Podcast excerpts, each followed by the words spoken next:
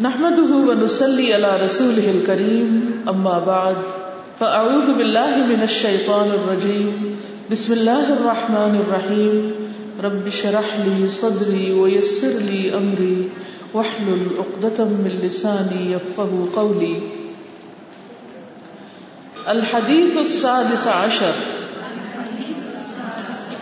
لا تغضب. عن أبي هريرة. رضي الله عنه أن رجلا قال للنبي صلى الله عليه وسلم أوصني قال لا تغضب فردد مرارا قال لا تغضب رواہ البخاری. اب حدیث سنیے. عن ابی حریرہ رضی اللہ عنہ ان رجلا قال للنبي صلی اللہ علیہ وسلم، اوصنی. قال لا تغضب. فردد مرارا. قال لا تغضب. رواہ البخاری. ابو حریرہ رضی اللہ عنہ سے مروی ہے. کہ ایک آدمی نے رسول اللہ صلی اللہ علیہ وسلم سے عرض کیا کہ آپ مجھے نصیحت فرمائیں، آپ مجھے کوئی نصیحت کریں۔ آپ نے فرمایا، غصہ نہ کرو۔ اس نے کئی بار عرض کیا، آپ مجھے نصیحت کریں۔ آپ نے فرمایا، غصہ نہ کرو۔ یعنی اس شخص کو ایک ہی بات بار بار فرمائی۔ اس کا لفظی ترجمہ دیکھیے۔ ان ابی ہریرا تھا ابو ہریرا سے روایت ہے، رضی اللہ عنہ۔ اللہ تعالیٰ ان سے راضی ہو جائیں۔ انہوں نے یہ حدیث ہم تک پہنچائی، رسول اللہ صلی اللہ علیہ وسلم سے سن کر۔ ان رجلن، کہ بے شک ایک شخص۔ قالا اس نے کہا لن نبی نبی صلی اللہ علیہ وسلم سے اوسنی مجھے نصیحت کیجیے۔ قالا تو آپ نے فرمایا، لا تغضب، غضب نہ کرو، غصہ نہ کرو۔ فرد دادا تو اس نے دہرایا، مرارن کئی بار یعنی اپنا سوال کئی بار ریپیٹ کیا۔ قالا تو آپ نے فرمایا، لا تغضب، غصہ نہ کرو۔ یعنی آپ بار بار اس کو یہی فرماتے رہے۔ اب اس حدیث کو آپ عربی میں سنیے۔ عن ابي هريره رضي الله عنه ان رجلا قال للنبي صلى الله عليه وسلم اوصني قال لا تغضب. فردد مرارا. قال لا تغضب. اب دیکھیے کہ کتنی مختصر اور کتنی جامع نصیحت.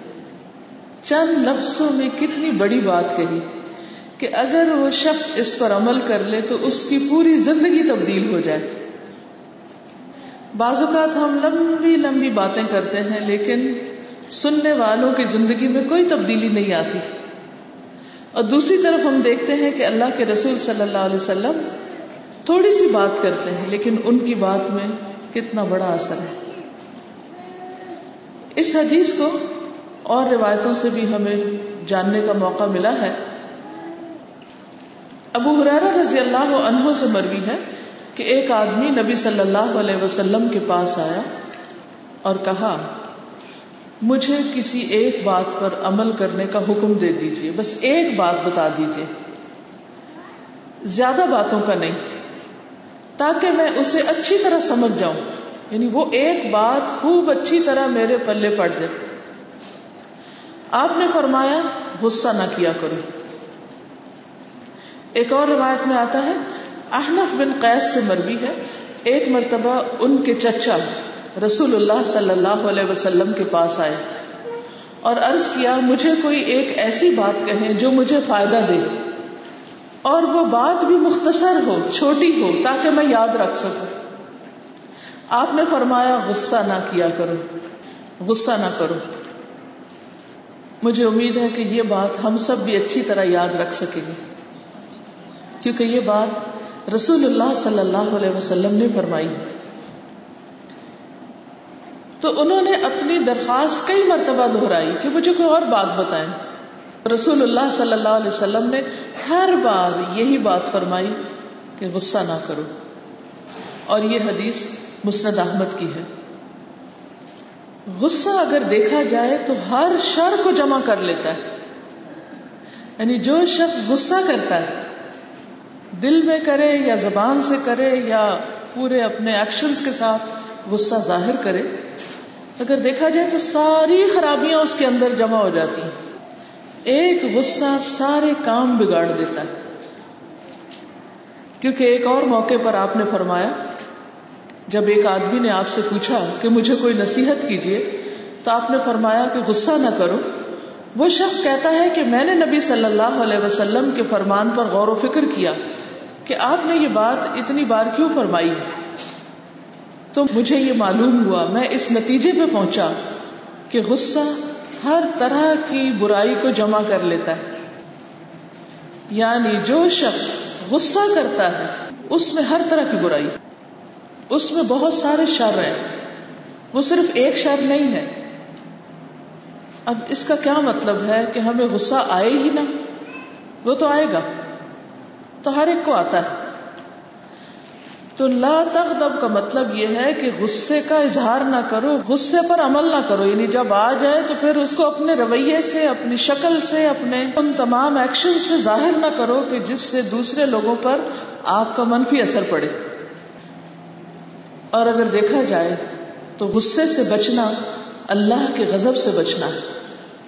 عبداللہ ابن عمر رضی اللہ عنہ سے مروی ہے کہ انہوں نے رسول اللہ صلی اللہ علیہ وسلم سے پوچھا، کون سی چیز مجھے اللہ تعالیٰ کے غضب سے بچا سکتی؟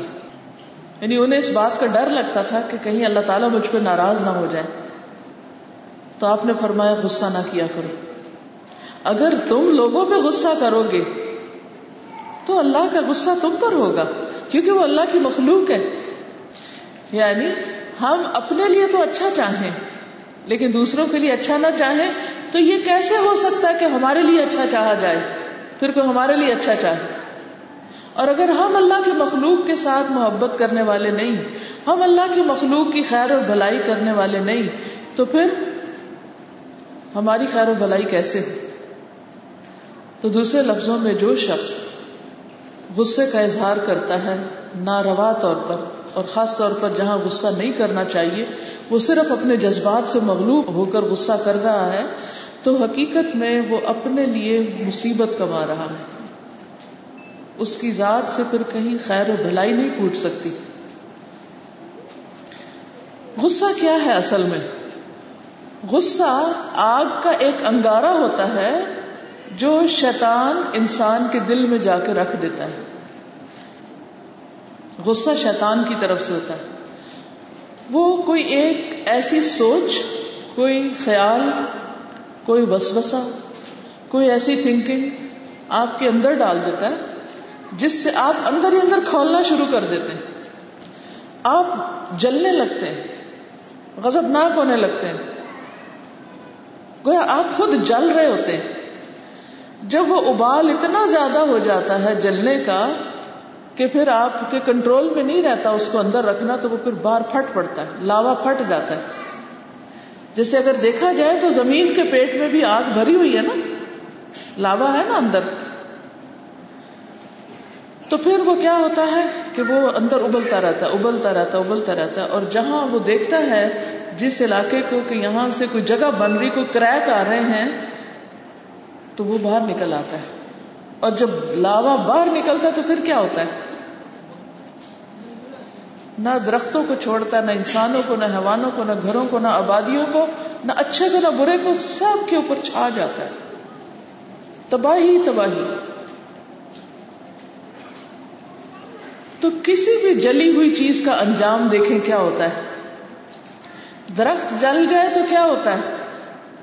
اس سے کچھ نکلے گا، کچھ پھوٹے گا، کچھ نہیں۔ کوئی گھر جل جائے خدا نہ خاصہ کچھ بچے گا اس میں۔ کوئی کاغذ جل جائے، کوئی کپڑا جل جائے، کچھ بھی جل جائے، نتیجہ کیا ہے؟ کچھ بھی نہیں۔ اسی طرح اگر انسان جل رہا ہے، ہر وقت جل رہا ہے، جل رہا ہے، کبھی حسد میں جل رہا ہے، کبھی غصے میں جل رہا ہے، تو جلے ہوئے شخص سے خیر کیسے نکلے گی؟ وہ لوگوں تک خیر کیسے پہنچائے گا؟ وہ تو خود بھی خیر سے محروم ہوگا، کیونکہ جلتی ہوئی چیز پر اگر آپ کوئی اور چیز ڈالیں گے تو کیا ہوگا؟ ایک چیز جل رہی ہے نا؟ اور اگر آپ نے کچھ اس کے اوپر رکھا، وہ بھی جل جائے گی۔ کوئی خیر نہیں نکلے گی۔ شاری شار کٹھا ہوتا جائے گا۔ تو اس لیے یہ بڑی خطرناک چیز ہے، جس سے انسان کے دین، ایمان، اخلاق، تعلقات رشتے، ہر چیز تباہ و برباد ہو کے رہ جاتی۔ یہ بہت بڑی آفت ہے۔ اور شیطان کا بہت بڑا وار۔ اس لیے ہم سب کو اپنے اپنے اوپر غور کرنا چاہیے۔ کسی اور کی بجائے خود پر توجہ دینی چاہیے کہ کہیں یہ بری بیماری ہمارے اندر تو نہیں، کہیں ہم تو نہیں ان لوگوں میں سے جو دن میں کئی دفعہ غصہ کرتے ہیں۔ اور کئی دفعہ جل بن کے دوسروں کو جلی کٹی سنانے لگتے ہیں۔ کیونکہ جو جلا ہوا ہوگا، وہ جلی کٹی سنائے گا نا۔ وہ اچھی بات تو نہیں کرے گا کسی سے۔ اور جب آپ کسی کے اوپر تیر پھینکیں گے جلنے والے، چاہے نگاہوں سے پھینکیں، چاہے زبان سے پھینکیں، نتیجہ کیا ہوگا؟ دوسرے آپ سے خوش ہو جائیں گے۔ کبھی بھی نہیں، وہ بھی جلیں گے۔ وہ واپس حملہ کریں گے آپ پر۔ تو اس طرح ایسا انسان جو شیطان کے قابو میں ہوتا ہے۔ نہ وہ خود خوش رہتا ہے، نہ وہ کسی اور کو خوش رکھ سکتا ہے۔ اس کی اپنی زندگی میں بھی کوئی خوشی نہیں ہوتی۔ وہ اپنی ہی آگ میں خود ہی جلتا کڑتا رہتا ہے۔ اور وہ کسی کو بھی خوشی نہیں دے سکتا۔ اس لیے بہت ضروری ہے کہ نبی صلی اللہ علیہ وسلم کے اس حکم پر عمل کیا جائے۔ اور جو یہ حکم مان لے گا، اس پر عمل کر لے گا، وہ یقیناً اللہ کا پسندیدہ بنے گا۔ اور جو اللہ کے پسندیدہ بندے ہیں، اللہ نے ان کے لیے جنت رکھی ہے۔ ابو دردا سے مربی ہے کہ ایک شخص نے رسول اللہ صلی اللہ علیہ وسلم سے کہا، میری رہنمائی کسی ایسے عمل کی طرف کر دے جو مجھے جنت میں داخل کر دے۔ میں جنت میں جانا چاہتا ہوں، کوئی کام بتا دے کہ میں جنت میں جا سکوں۔ رسول اللہ صلی اللہ علیہ وسلم نے فرمایا، غصہ نہ کرو، تمہارے لیے جنت ہے۔ غصہ نہ کرو، تمہارے لیے جنت۔ اور یہ ایک حقیقت ہے کہ جو لوگ اپنے غصے پہ قابو رکھتے ہیں، دنیا میں بھی ان کے آس پاس کے لوگ ان سے بڑے خوش رہتے ہیں، ان کے گھر بھی جنت ہوتے ہیں۔ وہ جہاں بیٹھتے ہیں، وہ خوشیاں بکھیرتے ہیں، وہ خوش ہوتے ہیں۔ وہ محبت کرتے ہیں، محبت کیے جاتے ہیں۔ کیونکہ یہ بھی دو طرفہ ہوتی ہے نا۔ آپ کسی سے محبت نہ کرے تو کوئی آپ سے اللہ واسطے کی نہیں کرے گا۔ آپ کسی کو خوش نہ کرے تو کوئی آپ کو خوش نہیں کرے گا۔ یہ مکمل ہے۔ اللہ سبحان و تعالیٰ نے دنیا میں بیلنس ہی اس طرح رکھا کہ جیسا کرو گے ویسا بھرو گے جو دو گے وہی ملے گا۔ کیونکہ معاملہ تو اس کے سامنے ہو رہا ہے نا۔ بعض اوقات بندوں کو نہیں پتا ہوتا کہ ہم ان کے ساتھ کیا کر رہے ہیں، لیکن اللہ کو پتا ہوتا ہے یہ کسی کے ساتھ کیا کر رہا ہے۔ وہ بندہ تو ہمیں کچھ نہیں کر سکتا۔ اس کو تو خبر بھی نہیں۔ لیکن اللہ کیا لکھا جاتا ہے کہ یہ کرنے والا دھوکے باز ہے یہ مخلص انسان ہے، سچا ہے، کیسا ہے، پھر اللہ سبحان تعالیٰ اس کے عمل کے مطابق اس سے معاملہ فرماتے ہیں۔ تو اس لیے ہم سب کو اللہ کی خاطر اپنی اصلاح کرنی چاہیے۔ اب آپ دیکھیے کہ اس حدیث کو تھوڑا سا مزید دیکھتے ہیں، کہ اس کے الفاظ کو دیکھتے ہیں کہ اس میں کس کس قسم کی بات ہو رہی ہے۔ پہلی بات تو یہ کہ ابو حرارا اس حدیث کے راوی ہیں۔ اور کہتے ہیں کہ ان رجول قالا، ایک شخص نے کہا، نام نہیں بتایا۔ کوئی شخص آیا اور اس نے کہا، اس کی کیا وجہ ہو سکتی؟ نام کیوں نہیں بتایا؟ کیونکہ نام بتاتے تو ہو سکتا ہے کہ سب کو پتا چل جاتا اچھا فلاں، وہ بہت غصے والا تھا نا، اسی لیے آپ نے اس کو کہا غصہ نہ کرو۔ تو نام نہیں مینشن کیا۔ اور ویسے بھی آپ دیکھیے کہ اس نام سے کیا فرق پڑتا ہے؟ کوئی بھی ہو سکتا ہے۔ اے بی سی اصل چیز تو کام ہے نا۔ اصل چیز تو نصیحت ہے، مقصد ہے۔ اور بعض اوقات لوگ اس ریسرچ میں پڑ جاتے ہیں اچھا یہ حدیث کس کے بارے میں ہے؟ کئی دفعہ ایسا ہوتا ہے نا کہ انسان کوئی ایسا واقعہ ذکر کرتا ہے کسی کا جس میں کسی کے لیے نصیحت ہوتی کیونکہ قرآن مجید میں آتا ہے نا فخص لا اللہ یہ تفک کرون لوگوں کے سامنے قصے بیان کرو، واقعات بتاؤ اسٹوری سناؤ، تاکہ لوگ جو ہے وہ غور و فکر کریں۔ اور سمجھانے کا اور نصیحت کرنے کا یہ بھی ایک بڑا اچھا طریقہ ہوتا ہے کہ کسی کو کوئی کہانی سنا کے بات سمجھائی جائے۔ اچھا بعض اوقات لوگ کہانی سے ہٹ جاتے ہیں، وہ یہ سوچنے لگتے ہیں اچھا یہ کس کی بات ہے بلا کس نے کہا ہوگا؟ کہیں فلاں نے تو نہیں کہا؟ کہیں فلاں نے تو نہیں؟ یہ اس کی تو نہیں؟ اس کی تو نہیں؟ یعنی ارریلیونٹ باتوں کی طرف چل پڑتے ہیں۔ تو پہلی بات ہے کہ انا رجولن کی بات ہے یعنی حدیث کو اگر آپ دیکھیں کاغذ کو کہ انا رجولن قالن نبی صلی اللہ علیہ وسلم کہ ایک آدمی نے نبی صلی اللہ علیہ وسلم سے کہا اور آدمی کا نام ہمیں معلوم نہیں اور ضرورت بھی نہیں ہمیں، کیا کہا؟ اوسنی، آ مجھے وسیعت کیجیے وسیعت کیا ہوتی؟ ہے وسیعت ہوتی ہے کسی شخص کو کسی اہم کام کا حکم دیا جائے۔ عموماً وسیعت کون کرتا ہے؟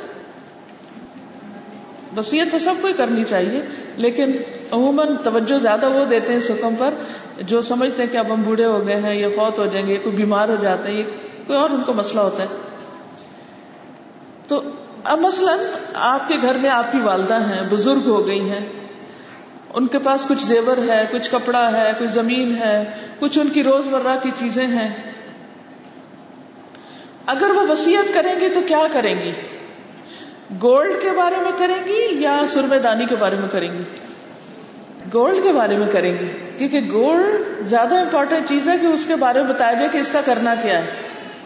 اس میں سے کوئی صدقہ کرنا ہے یا تقسیم کرنا ہے، کیا کرنا ہے؟ وراثت تو خیر خود ہی تقسیم ہو جاتی ہے، لیکن وسیعت وغیرہ کے لیے جو کسی صدقہ جاریہ کے کام میں لگانا ہو یا صدقہ کرنا ہو یا کسی رشتے دار کو دینا ہو یا کوئی قرضہ دینا ہو تو وسیعت ہوتی ہے کسی اہم کام کا حکم دینا، کسی امپورٹنٹ چیز کے بارے میں بتانا۔ اب یہاں پر نبی صلی اللہ علیہ وسلم کو اس نے کہا کہ آپ مجھے یعنی یہ نہیں کہا نصیحت کیجیے تو اردو میں ترجمہ کریں۔ اس نے کہا او سے نہیں مجھے کوئی تاکیدی حکم دے کوئی امپورٹنٹ بات بتائیں، کوئی اہم چیز بتائیں۔ تو آپ نے فرمایا، لا تغضب، غصہ نہ کرو، غضب نہ کرو۔ غضب کی وضاحت نبی صلی اللہ علیہ وسلم نے یہ فرمائی ہے کہ یہ ایک آگ کا انگارہ ہے۔ غضب کیا ہے؟ غصہ کیا ہے؟ آگ کا ایک انگارا ہے۔ انگارا کا پتہ کیا ہوتا ہے؟ برننگ کول جو ہوتا ہے نا۔ جب آپ یہ کرتے ہیں نا باربی کیو یا اسموک کرتے ہیں چیزوں کو، تو جی کوئلہ جس کو بولتے ہیں، تو یہ برننگ کول جو ہے، وہ آپ لکڑیوں کے ڈھیر میں رکھ دیتے ہیں، پھر کیا ہوتا ہے اس کے بعد؟ ایک کول، پہلے اس سے اسموک اٹھتا ہے، پھر تھوڑا تھوڑا فلیم اٹھتا ہے، پھر اس کے بعد اس جتنی لکڑیاں ہوتی ہیں، آس پاس سب کو بڑکا کے جلا دیتا ہے۔ تو it's like a burning coal جو انسان کے دل میں رکھ دیا جاتا ہے۔ یہاں آ جاتا ہے۔ جلنے لگتا ہے انسان۔ کون رکھتا ہے؟ دشمن۔ کون سا دشمن؟ شیطان۔ کیونکہ جب ہمارے اندر اللہ کا ذکر نہیں ہوتا، اللہ کی یاد نہیں ہوتی، تو وہ گھس جاتا ہے اندر۔ تو فرمایا کہ یہ آگ کا ایک انگارا ہے، جس کو شیطان ابن آدم کے دل میں ڈال دیتا ہے۔ تو دل جوش کھانے لگتا ہے۔ اسی وجہ سے، اسی آگ کی وجہ سے آدمی کا چہرہ لال ہو جاتا ہے، آنکھیں لال ہو جاتی ہیں، منہ لال ہو جاتا ہے، اس کی رگیں پھول جاتی ہیں۔ یہ جو گردن کی رگیں ہوتی ہیں نا، اور بعض اوقات یہاں سے بھی اور بعض اوقات یہاں سے بھی وہ رگ پوری نظر آنے لگتی ہے۔ اتنا بی پی ہائی ہو جاتا ہے۔ اوقات اس کے رونگٹے کھڑے ہو جاتے ہیں۔ پوری باڈی جو ہے اس کی کانپنے لگتی ہے غصے کی وجہ سے۔ تو یہاں رسول اللہ صلی اللہ علیہ وسلم کی مراد کیا ہے؟ کیا آپ کا مقصد یہ تھا کہ اسے غصہ آنا ہی نہیں چاہیے؟ یعنی شیطان نے اگر کوئلہ رکھ دیا اندر یا آپ کا مطلب یہ تھا کہ اس کے بعد اس کو بجھانا چاہیے کنٹرول کرنا چاہیے اور بھڑکنا نہیں چاہیے اس کو۔ کیا مطلب؟ بھڑکنا نہیں چاہیے کنٹرول کر لینا چاہیے۔ ایک ہوتا ہے چھوٹی سی اسپارک نکل کے کسی جگہ سے اڑ کے کسی کا کپڑے پہ جا پڑتی ہے چیز پہ۔ تو آپ کیا کرتے ہیں؟ فوراً ہٹا دیتے ہیں اس کو۔ کیونکہ اگر آپ اس کو چھوڑ دیں تو کیا ہوگا؟ وہ بڑھ جائے گی آگ آگ زیادہ ہو جائے گی۔ اور اگر آپ کنٹرول کر لیں گے تو وہ جگہ تو تھوڑی سی جلے گی، لیکن باقی سب کچھ بچ جائے گا۔ اسی طرح جب انسان اپنے غصے پر قابو پا لیتا ہے، تو اس کا فائدہ کیا ہوتا ہے؟ کہ وہ تھوڑی دیر تو دل جلتا ہے، لیکن آگ بھڑکتی نہیں۔ زیادہ اور چیزوں کو نہیں جلاتی۔ صرف دل کو اس حصے تک اثر کرتی اور بس بات ختم۔ معاملہ جلدی حل ہو جاتا ہے۔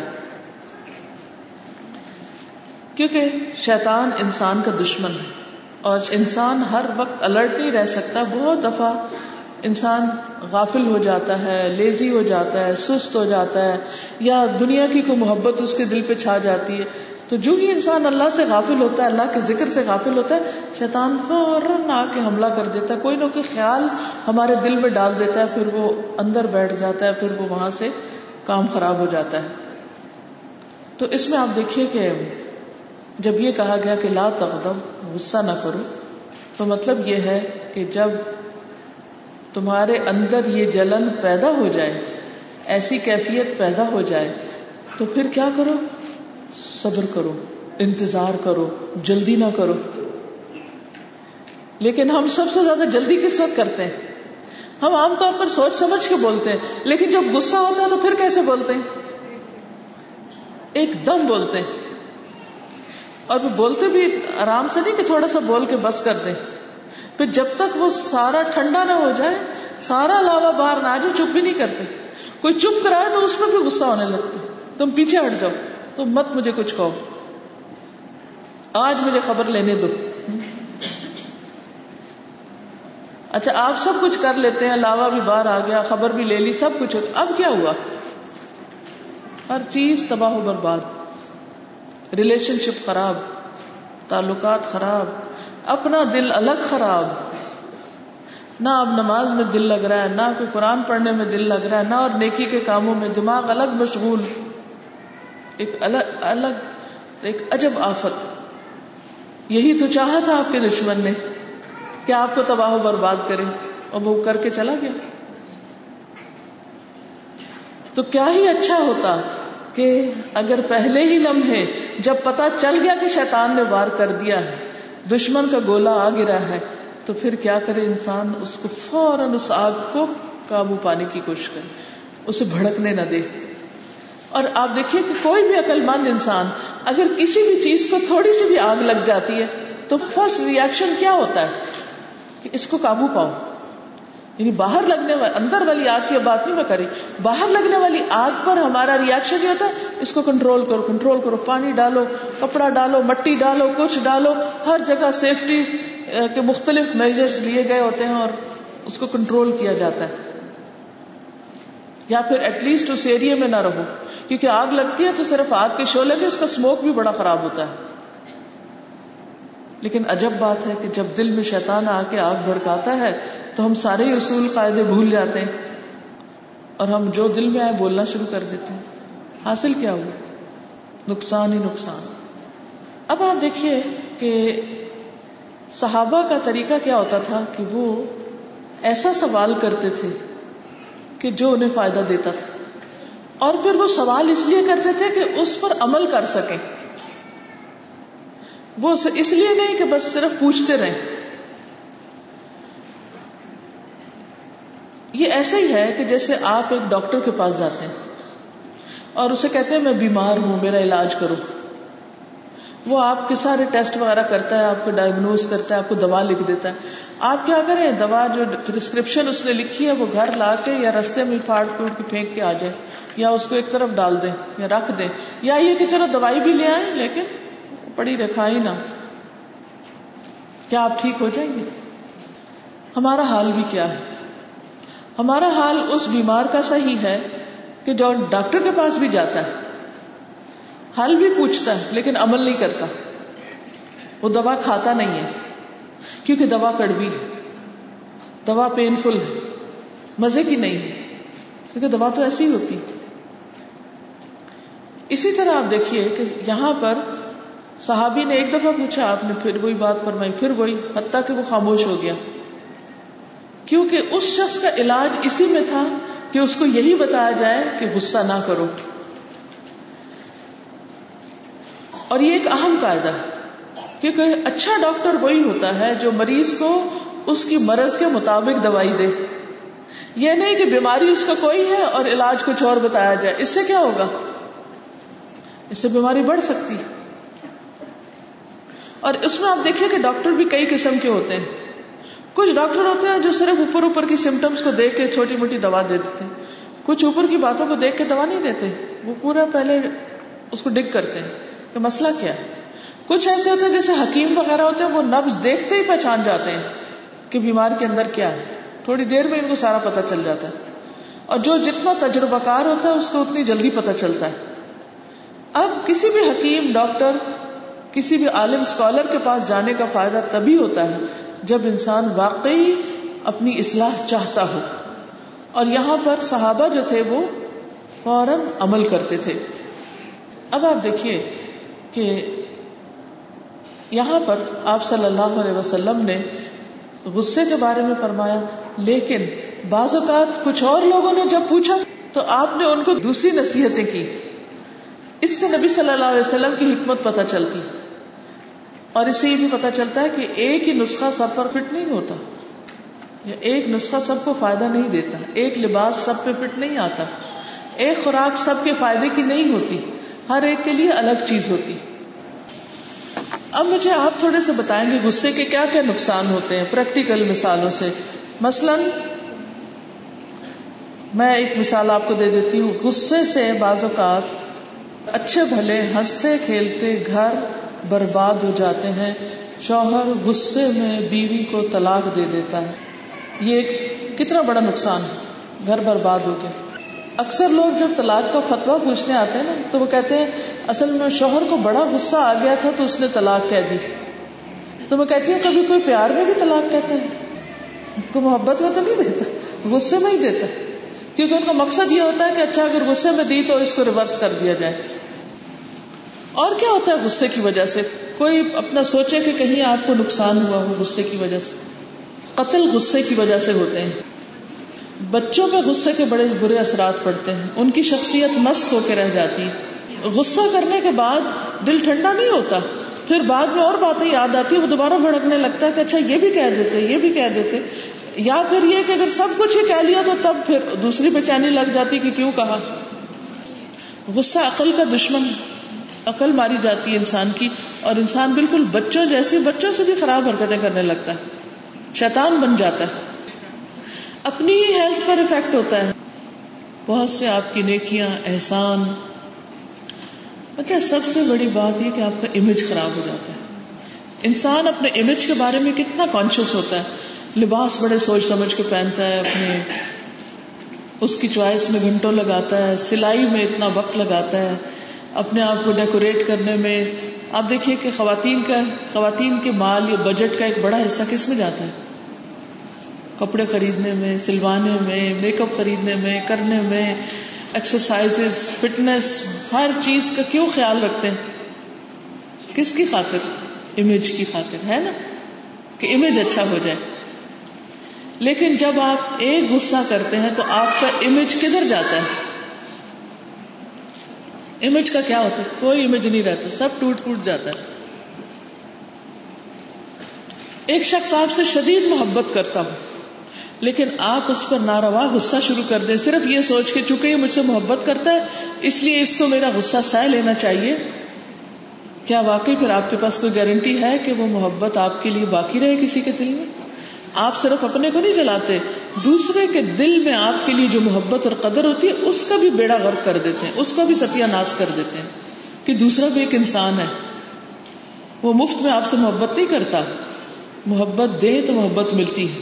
اور اگر آپ غصہ دے رہے ہیں تو محبت نہیں ملے گی۔ آپ کا غصہ دوسرے کے دل میں آپ کی محبت کو بھی ختم کر دے گا، جلا کے راہ کر دے گا۔ غصے میں انسان کی اصل شخصیت سامنے آ جاتی، کیونکہ وہ غصے سے باقی جو خول چڑھا تھا نا، وہ سب ٹوٹ پھوٹ جاتا ہے۔ تو وہ جو اصل ہوتا ہے نا، وہ باہر آ جاتا ہے۔ اور کوئی بات سوچی؟ یہ مثالیں اس لیے میں دے رہی ہوں تاکہ ہم نقصان کا ذرا اندازہ لگا لیں، کیونکہ بعض اوقات ہم کوئی بزنس کرنے لگتے ہیں، اگر ہمیں کوئی پہلے سے بتا دے نا، یہ یہ نقصان ہوگا تو انسان باز آ جاتا ہے کہ میں تو یہاں کبھی بھی انویسٹ نہیں کروں گی۔ اس کام کو تو ہاتھ نہیں لگاؤں گا، اس کے تو قریب نہیں جاؤں گا۔ بعض اوقات ایسا ہوتا ہے کہ انسان غصہ کرتا ہے اور اس کو کچھ شیطان مزہ دلاتا ہے نا غصہ کرنے سے۔ اور دوسرے بےچارے کمزور ہونے کی وجہ سے یا شرم کی وجہ سے چپ ہو جاتے ہیں۔ آگے سے ریئیکشن نہیں کرتے کوئی۔ تو انسان کو پھر بار بار کرنے کی عادت پڑ جاتی۔ جی غصے سے چونکہ عقل ماری جاتی ہے تو ڈسیزن بھی غلط ہوتے ہیں۔ بعض اوقات عورتیں گھر چھوڑ کے چلی جاتی ہیں۔ بچے اٹھائے گئے، ہم نہیں رہیں گے اس گھر میں۔ ٹھیک ہے؟ اب کیا ہوتا ہے؟ جب غصہ ٹھنڈا ہوتا ہے، پھر سمجھ آتی ہے کہ بڑا ہی غلط فیصلہ تھا۔ ساری زندگی پچھتاتے گزر جاتی۔ حاصل کیا ہوتا ہے؟ کچھ بھی نہیں۔ اور دوسرا شخص اپنا دروازہ بند کر لیتا کہ بس نو مور انف تو اس لیے اللہ کے رسول صلی اللہ علیہ وسلم نے ہمارے فائدے کے لیے ہمیں بتایا ہے، لا تغضب، غصہ نہ کرو، کیونکہ اس میں ہمارا ہی نقصان ہے۔ اسی طرح بعض لوگ قسمیں کھا لیتے، میں تو اس سے بات نہیں کروں گا، میں تو اس کو یہ نہیں دوں گا، میں اس کو مار ڈالوں گا۔ یعنی غلط غلط وعدے، غلط غلط قسمیں اور غلط باتیں زبان سے نکلتی ہیں، جس کا نقصان ہی ہوتا ہے کہ اس کے بعد پھر آ کے کفارہ پوچھتے ہیں کہ اب میں نے غصے میں ہی قسم کھا لی تھی، اب کیا کروں؟ دوسرا یہ ہے کہ ایک اور بات یہ ہے کہ غصہ جو ہے یہ بد اخلاقی کی سب سے بڑی قسم سخت بد اخلاقی۔ اور ہمارا دین ہمیں برے اخلاق سے منع کرتا ہے۔ کیونکہ آپ نے جو فرمایا تھا کہ لا تغضب، تو اس کا مطلب یہ ہے کہ برے اخلاق کو چھوڑ دو، برا اخلاق اختیار نہیں کرو۔ پھر کرے کیا؟ اپنے آپ کو برداشت کا عادی بنائے غصہ برداشت کرنے کی اپنے اندر قوت پیدا کرے مثلا، آپ صلی اللہ علیہ وسلم کہیں جا رہے تھے تو ایک آرابی پاس سے گزرا، بدو، اس نے کیا کیا؟ آپ کی گردن پر جو کپڑا تھا اس کو اتنے زور سے کھینچا کہ آپ کا نشان پڑ گیا۔ کبھی ہوتا ہے نا، آپ کو بھی کبھی تجربہ ہوا ہوگا، بچے نے یا کسی نے آپ کو دوپٹہ کھینچ دیا تو کئی دن تک یہاں گردن جلتی رہی۔ لیکن آپ نے کیا کیا تھا؟ آپ اس کی طرف دیکھ کے مسکرا رہے تھے۔ کیا آپ کو غصہ نہیں آیا ہوگا؟ ذرا تھوڑا سا تجربہ کریں، ایک دوسرے کا ذرا سا اسکاف کھینچے یہ ابھی تو بڑے پیار سے کھینچ رہے ہیں۔ کیسا فیل ہوتا ہے؟ اگر کوئی آپ کو دوپٹہ بھی کھینچ دے یا کوئی کپڑا کھینچ دے، تو آپ انسٹنٹ ریئیکشن کیا ہوتا یہ کیا کیا؟ ایک دم غصے سے گورنے لگتے ہیں آپ اس کو۔ واٹس دس حتیٰ کہ اپنے بچے کو بھی آپ نہیں چھوڑتے، معاف نہیں کرتے۔ آپ اس کے ہاتھ سے چیز کھینچ لیتے ہیں۔ یدی آپ کو بھی جواباً غصہ آ جاتا ہے۔ تو یہ کیا؟ لیکن نبی صلی اللہ علیہ وسلم نے کیا کیا؟ جب اس عرابی نے اتنے زور سے چادر کھینچی کہ آپ کو نشان پڑ گیا، آپ نے اس کو دیکھ کے مسکرا دیا۔ آپ کیسے مسکرا پڑے؟ کیسے پاسبل ہوا یہ؟ تو آپ صلی اللہ علیہ وسلم مسکرا دیے۔ اگر کوئی اور ہوتا آپ کی جگہ، تو سوال ہی پیدا نہیں ہوتا کہ اس کو غصہ نہ آتا۔ تو اگر ہم رسول اللہ صلی اللہ علیہ وسلم کے اس حسنا پر چلیں تو ہمارے اندر بہترین قوت برداشت پیدا ہو سکتی، کیونکہ آپ بھی ایک انسان تھے۔ اور آپ اگر غصہ برداشت کر سکتے ہیں تو انشاءاللہ ہم بھی کوشش کریں تو برداشت کر لیں گے، کنٹرول کر لیں گے۔ اسی لیے تو آپ نے فرمایا کہ نہیں کرو۔ اگر یہ ممکن نہ ہوتا تو آپ یہ نصیحت ہی نہ کرتے۔ اب دیکھیں کہ غصے کی کچھ قسمیں ہیں۔ نمبر ایک محمود غصہ، نمبر دو مباح غصہ، نمبر تین مضموم غصہ، مضموم۔ نمبر ایک محمود۔ محمود کا مطلب کیا ہے؟ پسندیدہ۔ کیونکہ اللہ نے کسی مقصد کے لیے غصہ ہمارے اندر رکھا ہے۔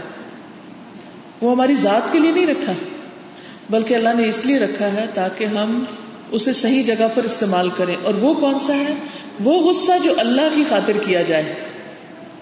جب اس کی کوئی حد توڑی جائے۔ اور یہ ایمان کا حصہ ہے۔ کیونکہ جب غصے کی ایسی جگہ پر غصہ کرنے کے لیے غصہ نہیں کیا جائے گا، تو اس سے ایمان کمزور ہو جائے گا۔ ایمان ختم ہو جائے گا۔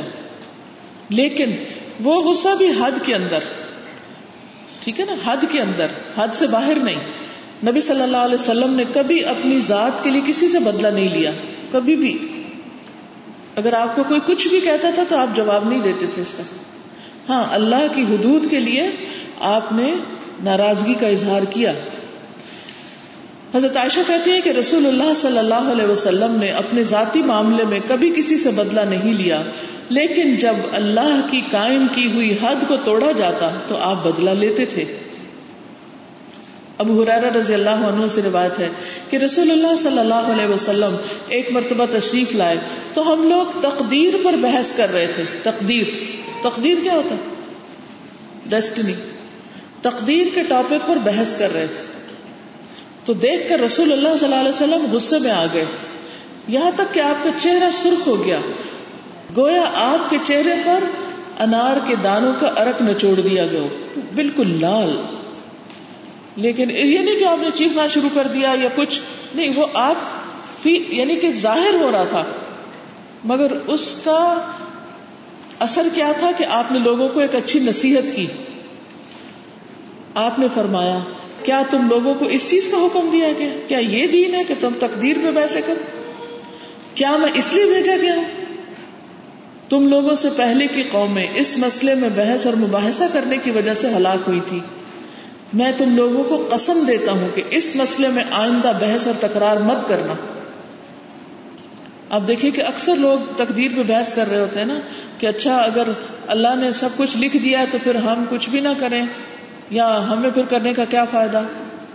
وغیرہ وغیرہ بہت سی باتیں کر رہے ہوتے ہیں۔ تو ان چیزوں کی بحث میں پڑھنا ہی ناپسندیدہ ہے۔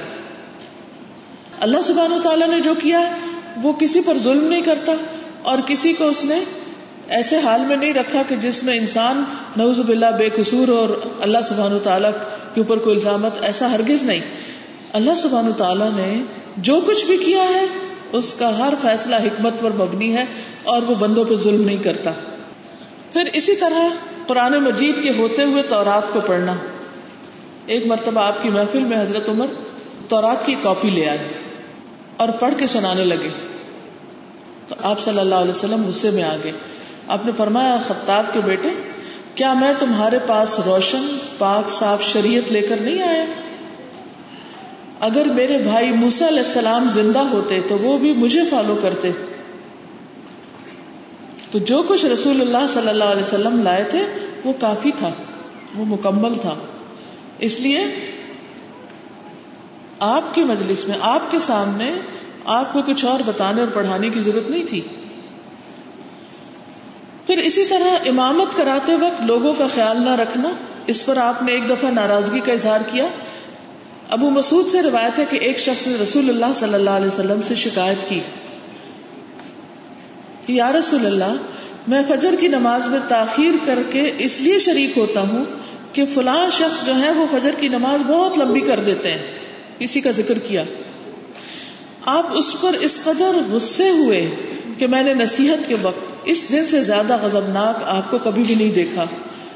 لیکن آپ کا غصہ ایسا نہیں تھا کہ جو آپ کی آواز میں جھلکے یا آپ کے رویے میں صرف یہ کہ آپ کی جو چہرے کے تاثرات تھے وہ بدل جاتے تھے، جس سے پتا چل جاتا تھا کہ آپ خوش نہیں ہیں، آپ غصے میں ہیں۔ آپ نے فرمایا، لوگوں تم میں بعض لوگ لوگوں کو نماز سے دور کرنے کا ذریعہ ہے یعنی تم میں سے کچھ لوگ لوگوں کو نماز سے بگا رہے ہیں۔ بس تم میں سے جو شخص امام بنے، اسے ہلکی نماز پڑھنی چاہیے۔ اس لیے کہ اس کے پیچھے کمزور، بوڑھے اور ضرورت والے سبھی ہوتے ہیں۔ تو سب لوگ اتنی لمبی نمازیں نہیں پڑھ سکتے۔ اس لیے لوگوں کو لمبی نمازیں مت پڑھاؤ۔ اتنی پڑھاؤ جتنی وہ برداشت کر سکے اسی طرح ایک شخص نے حالت حیض میں اپنی بیوی کو طلاق دے دی یعنی کہ بیوی اس کی پیریڈس کی حالت میں تھی تو اس نے طلاق بول دی۔ تو عمر رضی اللہ تعالیٰ عنہ نے اس کے متعلق رسول اللہ صلی اللہ علیہ وسلم سے حکم دریافت کیا۔ تو آپ سخت ناراض ہوئے کہ تو اس نے ایسا کیوں کیا؟ یعنی اس شخص پہ ناراض ہوئے جس نے طلاق دی تھی۔ آپ نے فرمایا اس کو چاہیے کہ وہ رجوع کرے اب۔ پھر اس کو اپنے پاس رکھے، یہاں تک کہ پاک ہو جائے۔ پھر حیض آئے، پھر پاک ہو۔ اس کے بعد اگر چاہے تو اس کو رکھ لے یا پھر توہر کی حالت میں طلاق دے۔ بس یہ ہے وہ عدت جس کے بارے میں اللہ نے حکم دیا ہے۔ اسی طرح صفائی ستھرائی کا خیال نہ رکھنے پر آپ ایک مرتبہ ناراض ہوئے۔ رسول اللہ صلی اللہ علیہ وسلم نے مسجد میں قبلے کی طرف ریت دیکھا یعنی ناک کا جو ہوتا ہے نا اسٹف، وہ۔ تو آپ صلی اللہ علیہ وسلم سخت ناراض ہوئے۔ یہاں تک کہ آپ کا چہرہ سرخ ہو گیا۔ ایک انصاری خاتون کھڑی ہوئی، اس نے اس کو وہاں سے رگڑ کے صاف کیا اور اس کی جگہ خوشبو لگا دی۔ تو آپ نے فرمایا، یہ کتنا عمدہ کام ہے، کتنا اچھا کیا اس عورت نے۔ ان باتوں سے کیا پتہ چلتا ہے کہ جائز باتوں پر اگر نبی صلی اللہ علیہ وسلم نے اپنی ذات کے لیے نہیں، دین کے لیے غصہ کیا بھی، تو اس کا اظہار کیسے کیا؟ ان ساری حدیثوں میں کیا چیز کامن ہے؟ آپ کا غصہ کہاں سے ظاہر ہوتا تھا؟ چہرے سے بس ٹون سے یا پھر آپ کی یعنی کہ ایسی حرکتوں سے نہیں کہ جس سے آپ اٹھائیں اور کچھ دے مارے اس شخص کو، یا کوئی اس کو نوز باللہ، کوئی برا بھلا کہنا شروع کر دیں۔ نہیں، پھر بھی آپ نصیحت کرتے اور سمجھانے کا انداز ہوتا تھا۔ تو جو غصہ پسندیدہ بھی ہے، اس میں بھی انسان کو صبر و تحمل سے کام لینا چاہیے۔ پھر اسی طرح زید بن ثابت کہتے ہیں کہ رسول اللہ صلی اللہ علیہ وسلم نے ایک حجرا کھجور کی شاخ یا بوریے سے بنا لیا تھا۔ کھجور کی شاخ ہوتی ہے جیسے وہ ہٹس بنتی ہے نا جس سے۔ کھجور کے پتے جو سوکھ جاتے ہیں، ٹہنیاں، اس سے پھر بازو کا ہٹس کے اوپر اس کو رکھ کے تو کمرہ بنا لیتے ایک بار رسول اللہ صلی اللہ علیہ وسلم نکلے اور جا کر اس میں نماز پڑھنے لگے۔ تو لوگ بھی آپ کے ساتھ نماز پڑھنے لگے۔ پھر ایک رات دوسرے لوگ آ گئے۔ لیکن آپ نہیں آئے۔ یعنی ایک دفعہ آپ پڑھنے لگے، لوگ آ گئے، اگلے دن آپ نہیں گئے۔ اور آپ نے آنے میں دیر کر دی، آپ باہر تشریف نہیں لائے۔ تو لوگوں نے اپنی آواز بلند کی اور دروازے پر کنکریاں پھینکی یعنی آپ کے دروازے پر کہ آپ باہر آ جائیں۔ تو آپ غصے کی حالت میں باہر آئے یعنی آپ ناراض ہوئے۔ تو ان لوگوں سے رسول اللہ صلی اللہ علیہ وسلم نے فرمایا، تمہارے برابر اس طرح کرتے رہنے کی وجہ سے میں نے خیال کیا کہ کہیں یہ نماز تم پر فرض نہ ہو جائے۔ یعنی نفل نماز تھی اس لیے اس لیے تم اپنے گھروں میں نماز پڑھا کرو۔ کیونکہ فرض کے علاوہ دوسری جتنی بھی نمازیں ہیں، وہ گھر میں پڑھنا زیادہ بہتر ہے۔ ٹھیک ہے نا؟ تو آپ صلی اللہ علیہ وسلم نے دین کے معاملات میں بھی بے صبری پر منع فرمایا۔ پھر اسی طرح بری چیز کو دیکھ کر غصہ آنا۔ جری رضی اللہ عنہ کہتے ہیں، میں نے رسول اللہ صلی اللہ علیہ وسلم کو یہ فرماتے ہوئے سنا جو کوئی ایسی قوم میں ہو جس میں اللہ کی نافرمانیاں کی جا رہی ہوں، ایسے گھر میں ہو اور وہ لوگ اس کو چینج کرنے پر قدرت بھی رکھتے ہوں، اس کے باوجود وہ اصلاح نہ کریں، تو اللہ تعالیٰ ان سب کو ان کے مرنے سے پہلے عذاب دے گا۔ تو جو چیزیں حرام ہو رہی ہوں، غلط ہو رہی ہوں، اگر آپ کے اندر ہمت ہو، آپ کے اندر طاقت ہو، تو کیا کرنا چاہیے؟ اس کو چینج کرنے کی کوشش کرنی چاہیے۔ مثلاً اپنے گھر کے اندر بعض اوقات آپ نے دیکھا ہوگا کہ یہ جاننے کے باوجود کہ جس گھر میں تصویر ہو وہاں فرشتے نہیں آتے۔ پتا ہے سب۔ اس کے باوجود لوگ کیا کرتے تصویروں سے گھر کی سجاوٹ کرتے بت رکھے ہوئے ہوتے ہیں۔ اب کیوں نہیں پھینکتے بھائی یہ بڑا مہنگا ہے، بڑا قیمتی ہے۔ کیا اللہ کی محبت اس سے زیادہ قیمتی نہیں؟ اللہ کی رحمت اس سے زیادہ ویلیوبل نہیں؟ ہم اس کو تو باہر رکھ رہے ہیں اور ان چیزوں کو گلے لگائے ہوئے اور سامنے لٹکائے ہوئے کیا حاصل ہوگا؟ کیا ملے گا؟ اسی طرح اور بھی نافرمانی کے کام۔ پھر اسی طرح کسی کمزور کو مارنے پر نبی صلی اللہ علیہ وسلم نے غصہ کیا۔ ایک مرتبہ ایک شخص اپنے غلام کو مار رہا تھا۔ تو آپ نے حکم دیا کہ اس کو آزاد کر دو۔ یعنی تم نے اس کے اوپر ظلم کیا۔ اب اس کا کفارہ یہ کہ اسی کو آزاد کرو۔ اس سے ایک بات یہ بھی پتہ چلتی ہے کہ اگر کبھی غصہ آ جائے اور نہ روا ہو اور دوسرے پر زیادتی ہو جائے، تو پھر اس سے معافی مانگ لینی چاہیے۔ یا پھر یہ ہے کہ اس کے بدلے کو صدقہ کرنا چاہیے ایکسٹرا نیکی کرنی چاہیے، کیونکہ ایسا نہ ہو کہ وہ سب کیا کرایا ضائع ہو جائے۔ پھر اسی طرح ہلال بن یساف کہتے ہیں کہ ہم سوید بن مقرر ان کے گھر ٹھہرے ہوئے تھے، ان کے گھر رہ رہے تھے۔ ہمارے ساتھ ایک بڑی عمر کے شیخ بھی تھے، جن کی طبیعت میں تیزی تھی اور ان کے ساتھ ایک لونڈی تھی۔ تو اس شیخ نے اس لونڈی کے منہ پہ تھپڑ مار دیا۔ اس دن سوید رضی اللہ تعالیٰ عنہ اس قدر غصے میں آئے کہ میں نے اس سے پہلے انہیں کبھی غضبناک نہیں دیکھا تھا۔ انہوں نے کہا، کیا تم اتنے آجز ہو؟ اور اتنے کمزور ہو کہ اپنے آپ کو کنٹرول نہیں کر سکے تم؟ اور مارنے کے لیے تمہیں یہ عزت والا ایک چہرہ ہی ملا یعنی ایک عورت کو مارا تم نے۔ تو وہ کہتے ہیں کہ مجھے وہ منظر یاد ہے کہ میں اولاد مقرن میں ساتواں فرد تھا اور ہماری ایک ہی خادمہ تھی یعنی ہم سیون بردرس تھے یا سیون پیپل تھے۔ ایک عورت تھی جو خدمت کرتی تھی۔ ہمارے ایک چھوٹے بچے نے اس کے چہرے پر تھپڑ مار دیا۔ تو نبی صلی اللہ علیہ وسلم نے ہمیں حکم دیا کہ ہم اس کو آزاد کر دیں۔ یعنی بچے کے مارنے پر بھی آپ نے ناراضگی کا اظہار کیا۔ تو اس لیے ہمیں کوئی حق نہیں کہ ہم چھوٹی چھوٹی بات پر اپنے بچوں کی کھال ادھیڑنے بیٹھ جائیں اور ان کو خوب مارے یا ان کے بال کھینچے یا ان کے اوپر دروازے مارے یا کچھ، یا شوہر کو حق نہیں کہ وہ بیوی کے اوپر جیسے چاہے اس کو مار پٹائی اس کی شروع کر دے۔ نہیں، ہمیشہ انسان کو یاد رکھنا چاہیے کہ اوپر اللہ دیکھ رہا ہے جو سب سے بڑا اور وہ انتقام لینے والا ہے وہ بدلہ لینے والا۔ ہے کسی پہ غصہ کر کے اور کسی پہ ظلم کر کے انسان کہیں بھاگ کے نہیں جا سکتا۔ تو اس سے کیا پتا چلتا ہے کہ جائز غصہ کس چیز پر کر سکتے ہیں اور کتنا کر سکتے ہیں؟ کہ ذات کے لیے نہیں۔ اللہ کی حد توڑی جا رہی ہو، اللہ کی نافرمانی کی جا رہی ہو، کسی انسان پر ظلم کیا جا رہا ہو، تو اس کو غصہ آنا چاہیے۔ لیکن اس غصے میں ظالم نہیں بن جانا چاہیے کہ آپ اتنا غصہ شروع کر دیں کہ وہ بات تو کہیں اور چلی جائے اور آپ کا غصہ جو ہے وہ ہر چیز نگل کے رکھ دے۔ اور غصے کے اظہار کا بھی ڈیسنٹ طریقہ ہونا چاہیے۔ نہ کہ انسان غصے میں پاگل ہو جائے اور پاگلوں جیسی حرکتیں شروع کر دے۔ اس وقت بھی عقل اتنی باقی رہے کہ انسان دوسرے کو حکمت کے ساتھ اچھی نصیحت کر سکے۔ اور غصے کو برداشت کرے انسان کو کنٹرول کرے۔ اور اگر انسان چاہے تو واقعی اللہ سبحان و تعالیٰ اس کو توفیق دیتا ہے کہ وہ کنٹرول کر لے۔ دوسری قسم ہے مباح غصہ۔ ایسی چیز پر غصہ کہ جس پر انسان کو پکڑ نہیں۔ انسان کے اوپر، انسان پر گناہ نہیں لکھا جاتا۔ وہ کون سا ہوگا؟ یعنی وہ کون سا غصہ ہے جس کے کرنے پر انسان کی پوچھ نہیں؟ یا اس کو پوچھا نہیں جائے گا یا اس پر اللہ تعالیٰ ناراض نہیں ہوگا۔ چلیے، میں آپ کو قرآن مجید کی قائد سناتی ہوں۔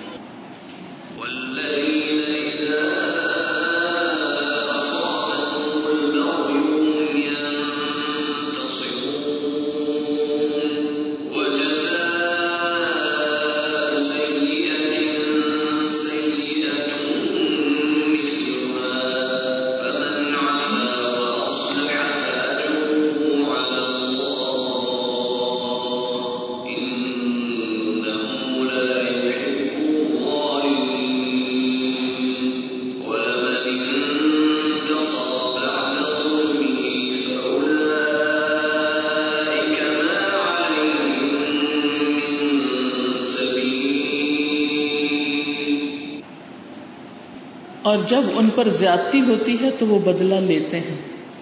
اور برائی کا بدلہ ویسی ہی برائی ہے۔ زیادہ نہیں۔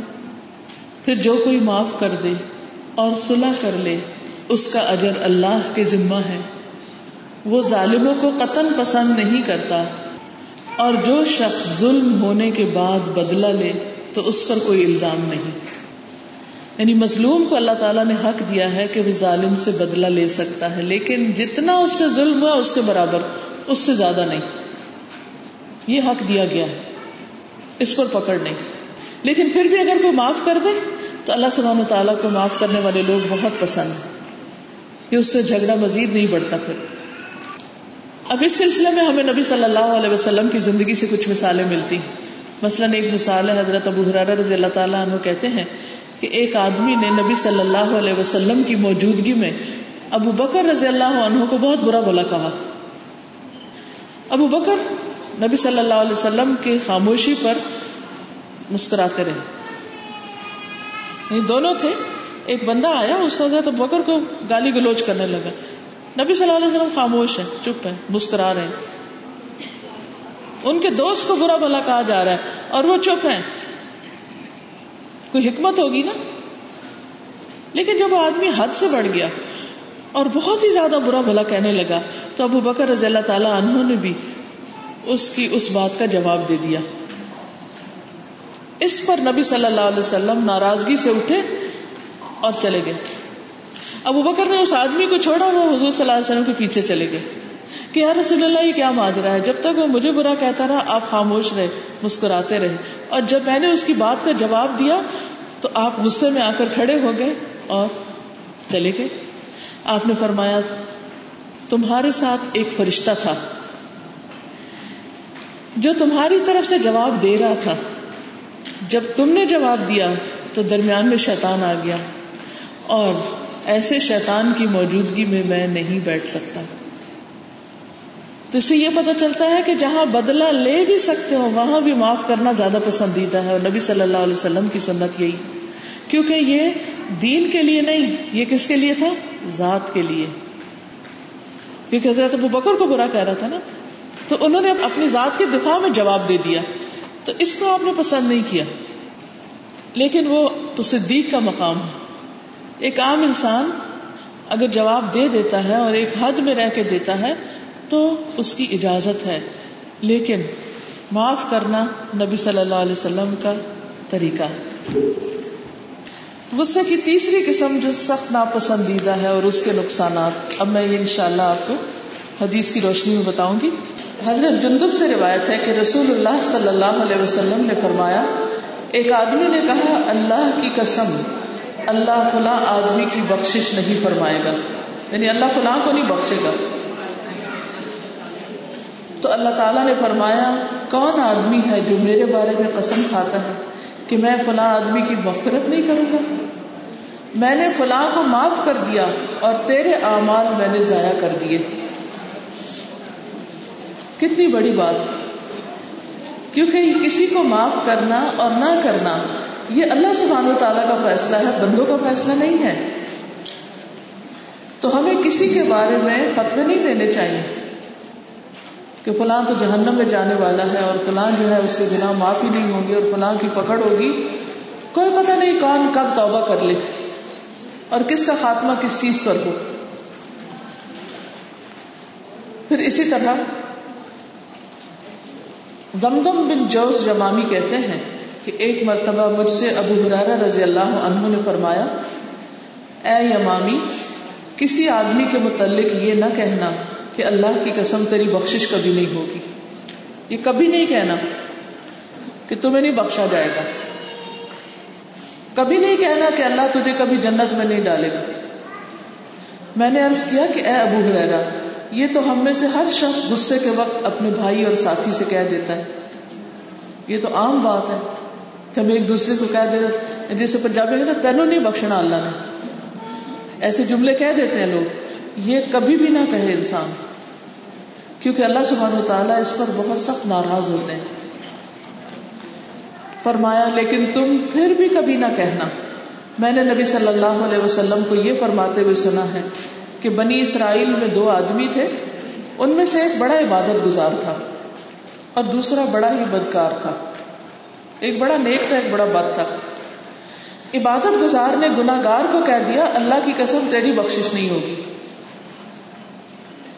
یا یہ کہ اللہ تجھے کبھی جنت میں داخل نہیں کرے گا۔ اللہ نے ان دونوں کے پاس ملک الموت کو بھیجا۔ موت کا فرشتہ آ گیا ان کے پاس۔ اور اس نے دونوں کی روح قبض کر لی۔ اور وہ دونوں اللہ کے حضور اکٹھے کھڑے ہوئے۔ اللہ نے گناگار سے فرمایا، تو میرے رحم و کرم سے جا اور جنت میں داخل ہو جا۔ اور دوسرے سے فرمایا، کیا تو میرے فیصلوں کو جانتا تھا؟ کیا تو جو کچھ میرے ہاتھ میں اس کا منتظم تو ہے، اس کا مینیجر تو ہے؟ کہ جو کچھ میرے ہاتھ میں یعنی اللہ کے ہاتھ میں؟ پھر فرمایا کہ اسے جہنم میں لے جاؤ۔ یہ جو بہت عبادت گزار تھا، اس کو جہنم میں لے جاؤ۔ فرمایا، نبی صلی اللہ علیہ وسلم نے اس ذات کی قسم، جس کے ہاتھ میں ابو القاسم کی جان ہے، اس نے صرف ایک ایسا کلمہ بولا، جس نے اس کی دنیا اور آخرت کو تباہ و برباد کر دیا۔ ایک جملہ ایسا۔ کبھی کسی کو ڈیگریڈ نہ کرے، کبھی کسی کے بارے میں ایسے جملے نہ بولے، اور کبھی کسی چیز کا غرور اور تکبر نہ کرے، کیونکہ کوئی پتا نہیں کس وقت، کس چیز پر پکڑ ہو جائے، کیونکہ اصل طاقت تو اللہ کے پاس ہے، اصل اختیار تو اس کا ہے۔ ہم اپنے آپ کو کیا چیز سمجھنے لگتے ہیں؟ اگر تھوڑے سے بھی ہمیں کوئی نماز، روزہ یا قرآن آ جاتا ہے۔ حضرت عمران بن حسین سے روایت ہے۔ کہ رسول اللہ صلی اللہ علیہ وسلم اپنے کسی سفر میں تھے اور انصار کی ایک عورت اونٹنی پہ سوار تھی۔ تو اچانک وہ اونٹنی بدکنے لگی۔ عورت اونٹنی پہ سوار تھی اور اونٹنی یعنی اوپر نیچے ہونے لگی۔ تو اس عورت نے اپنی اس اونٹنی پہ لانت بھیجی۔ قرض کیا اپنی اونٹنی کو۔ رسول اللہ صلی اللہ علیہ وسلم نے سن لیا کہ وہ عورت کیا کہہ رہی آپ نے فرمایا، اس اونٹنی پر جو سامان ہے، اسے پکڑ لو۔ اور اس اونٹنی کو چھوڑ دو، کیونکہ اس پہ لانت کر دی گئی ہے۔ حضرت عمران فرماتے ہیں، گویا میں اب بھی یہ دیکھ رہا ہوں کہ وہ اونٹنی لوگوں کے درمیان چل پھر رہی ہے اور کوئی آدمی اس کو چھیڑتا نہیں، پکڑتا نہیں۔ تو اس سے یہ پتا چلتا ہے کہ ایسے الفاظ بولنے سے انسان بعض اوقات مال سے محروم ہو جاتا ہے رسک سے محروم ہو جاتا ہے، نعمتوں سے محروم ہو جاتا ہے۔ اس لیے بہت ضروری ہے کہ غصے میں خاص طور پر ہم اپنی زبان کنٹرول کر لیں۔ کہیں ایسا نہ ہو کہ کچھ ہم بول دیں کہ جس کی وجہ سے وہ اوپر واپس ہمارے اوپر ہی نہ پلٹ آئے۔ پھر اسی طرح عمران بن حسین سے روایت ہے کہ نبی صلی اللہ علیہ وسلم نے فرمایا، جب کوئی شخص اپنے بھائی کو او کافر کہہ دیتا ہے، یہ تو کافر ہے، او فلاں کافر، تو وہ اس کے قتل کی طرح ہے۔ گویا اس نے اس کو قتل کر دیا۔ اور مومن پر لانت کرنا اس کے قتل کی طرح ہے۔ مومن مومن پہ لانت نہیں کرتا۔ کسی کے اوپر ایسی بات نہیں کرتا۔ اور کسی کی عزت پر بھی بات نہیں کرنی چاہیے۔ کہ کسی کے بارے میں سنی سنائی باتوں کی وجہ سے اس پہ کوئی جھوٹے الزام انسان لگا دے۔ کہ فلاں ایسا نہیں کرتا، فلاں ایسا نہیں کرتا۔ کیونکہ اللہ سبحانہ و تعالیٰ سب کچھ دیکھ رہا ہے، وہ سب کے حالات جانتا ہے، سب کو سنتا ہے۔ کہیں ایسا نہ ہو کہ اس کی تو بخشش ہو جائے جس کو ہم کچھ سمجھ رہے کافی اور کہنے والا پکڑ میں آ جائے۔ کیونکہ ہوتا پتہ کیا ہے، جب انسان کسی کی برائی کرتا ہے نا، تو جو برائی کر رہا ہوتا ہے نا، اس کے لفظوں اور اتنے ہی ایکشن کے مطابق اس کی جو نیکی ہے، وہ اس کو ملنے لگتی ہے جس کی وہ برائی کر رہا ہوتا ہے۔ اب کیا ہے؟ اس نے تو برائی کر کے اپنی نیکی ادھر بھیج دی اور وہ بےچارا جو گناگار تھا، اس کو مفت کی نیکیاں ملی، وہ پہنچا جنت میں اور یہ اس کی ہو گئی، پکڑ گیا تو خالی ہو گیا۔ تو غصہ اتنی خطرناک چیز ہے۔ اور کسی کی غیبت کرنا، کسی کے بارے میں منفی باتیں کرنا، کسی کو برا بلا کہنا، کسی کو حقیر سمجھنا، یہ کوئی معمولی جرائم نہیں ہے۔ کیونکہ بازو کہتا ہوتا ہے نا، ہمارا کسی سے اختلاف ہو جاتا ہے، یا کوئی ہمیں کچھ کہہ دیتا ہے، پھر ہم اس کے بارے میں اپنے دل میں کوئی گرج رکھ لیتے ہیں، کوئی بغض رکھ لیتے ہیں کینا رکھ لیتے ہیں۔ اور پھر جہاں کہیں اس کی تعریف ہو رہی ہو، وہاں فوراً بولتے، نہیں نہیں، تمہیں کیا پتا، مجھے پتا، میں بتاتی ہوں۔ تم جو بڑے اس کے شدائی ہے میں بتاتی ہوں وہ کون ہے۔ یہی تو حسد ہے۔ اور یہی سے تو خرابیاں شروع ہوتی ہیں۔ کیونکہ انسان کے اندر یہ بڑی کمزوری ہے کہ وہ اپنے آپ سے بڑی محبت کرتا ہے۔ اور جب اس کی ذات پر کسی چیز کی زد پڑتی ہے، کوئی حرف آتا ہے، تو فوراً پھر وہ ڈیفینسو ہو جاتا ہے۔ اور یہاں سے ہی خرابیاں شروع ہوتی۔ اسی وجہ سے پھر انسان کو اپنا کوئی ایب نظر نہیں آتا، وہ سارے ایب صرف دوسروں میں تلاش کرتا رہتا ہے۔ حالانکہ اگر انسان دوسرے کی خوبیاں تلاش کرے اور اپنی غلطیاں تلاش کرے، تو اس کے لیے جینا بھی آسان ہو، دوسرا یہ کہ اس کے ساتھ تعلقات بھی اس کے اچھے ہو جائیں۔ پھر اسی طرح یہ ہے کہ بعض اوقات غصے میں انسان اپنے آپ کو برا بلا کہنے لگتا ہے۔ کئی لوگ کہتے ہیں، ہائے میں مر جاؤں، فلاں ہو جائے، ایسا ہو جائے، ویسا۔ خود کو لانت ملامت کرنے لگتے ہیں۔ تو یہ بھی سخت ناپسندیدہ ہے۔ ہماری زندگی ہمارے پاس ایک امانت ہے۔ ہمیں حق نہیں دیا گیا کہ ہم اپنے آپ کو قتل کر ڈالیں یا سوئسائڈ کریں۔ جو شخص جس چیز سے سوئسائڈ کرتا ہے، قیامت کے دن اسی سے اپنے آپ کو مارتا رہے گا۔ اور جہنم میں ہمیشہ اس مصیبت میں ہی پڑا رہے گا مسئلہ اگر کسی نے اوپر بلڈنگ سے اپنے آپ کو نیچے گرایا ہے، تو وہ دوزخ میں ہر وقت اپنے آپ کو گراتا رہے گا۔ ہر وقت گراتا رہے گا، ہر وقت گراتا رہے گا۔ کسی نے اسٹرینگل کیا اپنے آپ کو، تو وہ اسی کے ساتھ جہنم میں بھی اپنے آپ کو اسٹرینگل کرتا رہے گا۔ کسی نے اگر کوئی چھری ماری اپنے آپ کو یا کوئی زہر پی لیا، تو وہاں بھی وہی کچھ کرتا رہے گا۔ کیونکہ بعض لوگ یہ سمجھتے ہیں نا کہ اچھا خودکشی کر لیتے ہیں، غصے میں آ کے، غصے کا یہ بھی ایک، جیسے قتل نتیجہ نا، تو ایسے خودکشی بھی ایک نتیجہ ہے غصے کا۔ تو انسان سمجھتا ہے اس طرح میری دنیا کے جو میرے مصائب ہیں یا مصیبتیں ہیں یا تکلیفیں دور ہو جائیں گی، وہ دور نہیں ہوگی وہ تو ایسی شروع ہوگی کہ جو کبھی ختم نہیں ہوگی تو مومن تو سوچ بھی نہیں سکتا جس کا آخرت پر ایمان ہے اور جو جانتا ہے کہ آخرت کتنی بڑی چیز ہے اور جہنم کتنی بڑی بلا ہے وہ تو ایسی کسی بات کے سوچ بھی نہیں آ سکتی اس کو وہ بڑی سے بڑی تکلیف برداشت کر لے گا، لیکن وہ خودکشی کی نہیں سوچے گا۔ اس کے ذہن میں خیال بھی نہیں اگر اگر شیطان ڈالے بھی تو فوراً اس کو نکالے گا کہ یہ تو کوئی حل ہی نہیں ہے مسائل کا۔ یہ تو مسائل سے فرار ہے۔ چلو، انسان دنیا میں اگر ایک چیز سے بھاگ کے دوسری کی طرف جاتا ہے تو وہاں کوئی سکھ پائے تو فائدہ۔ اور اگر ایک چیز سے بھاگ کے اس سے زیادہ مصیبت میں جا گرتا ہے، یہ تو ایسے ہی کہ جیسے کوئی شخص کسی اونچی چھت پہ کھڑا ہو اور کسی سے بھاگ کے چھت کے کنارے جا پہنچے اور وہاں سے نیچے چھلانگ مار دے تو آپ دیکھیں کہ وہ اوپر والی مصیبت بڑی تھی یا نیچے گر کے جان دینے والی بڑی۔ اس لیے انسان کو ہمیشہ محتاط رہنا چاہیے اور ہمیشہ اپنے اعمال کا جائزہ لیتے رہنا چاہیے۔ اور خاص طور پر جب انسان کسی اور پہ لانت کرتا ہے تو وہ لانت خود اس کے اپنے اوپر پلٹ کے آتی ہے۔ کیونکہ ہوتا ہے کہ جب قرض کرتا نا انسان کسی کو چاہے اپنے بچوں کو کر رہا ہو یا کسی کو بھی کر رہا، حتیٰ کہ جانور کو بھی کر رہا۔ تو اگر وہ اس کا مستحق ہے تو اس پہ پڑ جائے گی۔ اگر اس کا مستحق نہیں تو وہ آسمان کی طرف اٹھے، کوئی نہیں، واپس جس نے بولا گا اس کے اوپر آ کے پڑے گی۔ تو کسی کو قرض کرنا، دراصل اپنے آپ کو قرض کرنا ہے۔ کہ فلاں کے ہاتھ ٹوٹے، فلاں مر جائے، فلاں ایسا ہو، فلاں ایسا۔ ایسی باتیں غصے میں کبھی بھی نہیں نکالنی چاہیے۔ بعض لوگ اپنے بچوں کو برا بلا کہتے ہوئے ان, ان کو بد دعائیں دینے لگتے ہیں۔ کتنا بھی غصہ ہو بچوں پر اپنی زبان بس روک لے۔ کیونکہ وہ اٹھ گئی نا وہ دعا قبول ہو گئی نا تو پھر روئیں گے بھی خود ہی۔ تو تھوڑی دیر کی بات ہے بند کر لیں اپنے اس ابلتے دل کو۔ نبی صلی اللہ علیہ وسلم نے فرمایا اپنی جانوں کے خلاف بد دعا نہ کیا کرو۔ نہ اپنی اولاد کے خلاف بد دعا کیا کرو۔ نہ ہی اپنے مال کے خلاف بد دعا کیا کرو۔ کیونکہ ممکن ہے وہ بد دعا ایسے وقت میں مانگی جائے جب اللہ تعالیٰ سے کچھ مانگا جاتا ہو اور وہ تمہیں عطا کرنے کے لیے تمہاری دعا قبول کر لے۔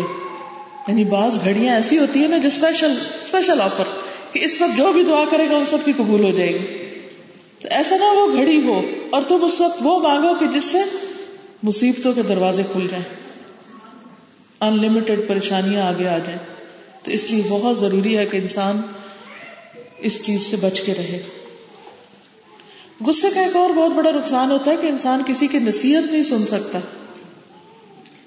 کوئی اگر اس کو سمجھانے کی کوشش کرے تو وہ سن کے نہیں دے گا۔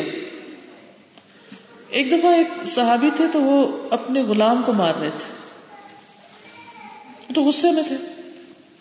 پیچھے سے نبی صلی اللہ علیہ وسلم آ گئے انہوں نے آواز دی۔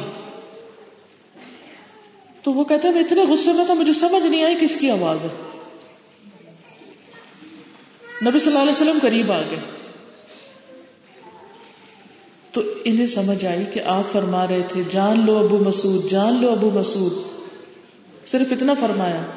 ریمبر ریمبر انہوں نے کوڑا ڈال دیا۔ تو آپ نے فرمایا، جان لو اے ابو مسعود، اللہ تم پر زیادہ قدرت رکھتا ہے۔ تمہاری اس غلام پر قدرت سے یعنی جتنی تم اس کو کنٹرول کر سکتے اللہ کا کنٹرول اس سے زیادہ ہے تم پر۔ کہتے ہیں، میں نے ارض کیا، میں اس کے بعد کبھی کسی غلام کو نہ ماروں گا۔ آج کے بعد تو میں یہ غلطی کبھی بھی نہیں کروں گا۔ اور صحابہ اپنے وعدے میں بڑے سچے تھے۔ جو ایک دفعہ کہتے تھے، اب نہیں کروں گا، وہ واقعی نہیں کرتے تھے۔ ہم دس دفعہ کہتے اب نہیں کروں گا۔ تھوڑے دن کے بعد پھر وہی حرکت شروع کر دیتے ہیں۔ پھر غصے کے وقت کرنا کیا چاہیے؟ یعنی بد دعائیں نہیں دینی، گالیاں نہیں دینی، مارنا نہیں کسی کو، ظلم نہیں کرنا، ذاتی نہیں، یہ تو سمجھ آ گئی۔ کیونکہ اس کے بڑے سخت نقصان ہیں۔ کریں کیا پھر؟ صبر کرنا چاہیے۔ نہیں نہیں، کھڑے ہیں تو بیٹھنا۔ انہیں پوزیشن چینج کر لینی چاہیے۔ پانی پینا چاہیے۔ اعوذ باللہ من الشیطان الرجیم پڑھنا چاہیے۔ جب کوئی یاد کرائے تو یاد آ جانا چاہیے، پھر انسان کو رک جانا چاہیے۔ کیونکہ یہ جو مشورے دیے جا رہے ہیں، یہ نبی صلی اللہ علیہ وسلم کے دیے ہوئے آپ کے دیے ہوئے اور اگر آپ کوئی چیز سمجھاتے تو، اور ہم مان لینا کہ ہاں انشاءاللہ میں کروں گا، تو اللہ تعالیٰ یاد بھی کرا دیں گے۔ ہمیں کبھی بھی اپنے آپ کو ایکسکیوز نہیں دینی چاہیے کہ یہ ہو نہیں سکتا۔ اس کا مطلب ہم انکار کر رہے ہیں کہ یہ اٹس ناٹ پاسبل ہم یہ سولوشن نہیں مانتے، کوئی اور بتائیں۔ تو جو اللہ کے رسول صلی اللہ علیہ وسلم نے سولوشن دیے وہ سب سے بہترین ہے۔ انہیں پر عمل کی کوشش کرنی چاہیے۔ جیسے پیچھے میں نے آپ کو بتایا نا کہ نبی صلی اللہ علیہ وسلم کی چادر کھینچی گئی، تو آپ نے اس کو کنٹرول کر لیا غصے کو اور آپ مسکرانے لگے اسمائل کرنے لگے۔ زیادہ زیادہ کیا ہوتا تھا؟ آپ کے چہرے سے اظہار ہوتا تھا۔ آپ کا رنگ بدل جاتا تھا۔ عبداللہ کہتے ہیں کہ نبی صلی اللہ علیہ وسلم حسب دستور مال غنیمت تقسیم کر رہے تھے، سب کو دے رہے تھے حصہ۔ تو ایک انصاری نے کہا، اللہ کی قسم، اس تقسیم سے اللہ کی رضامندی مقصود نہیں۔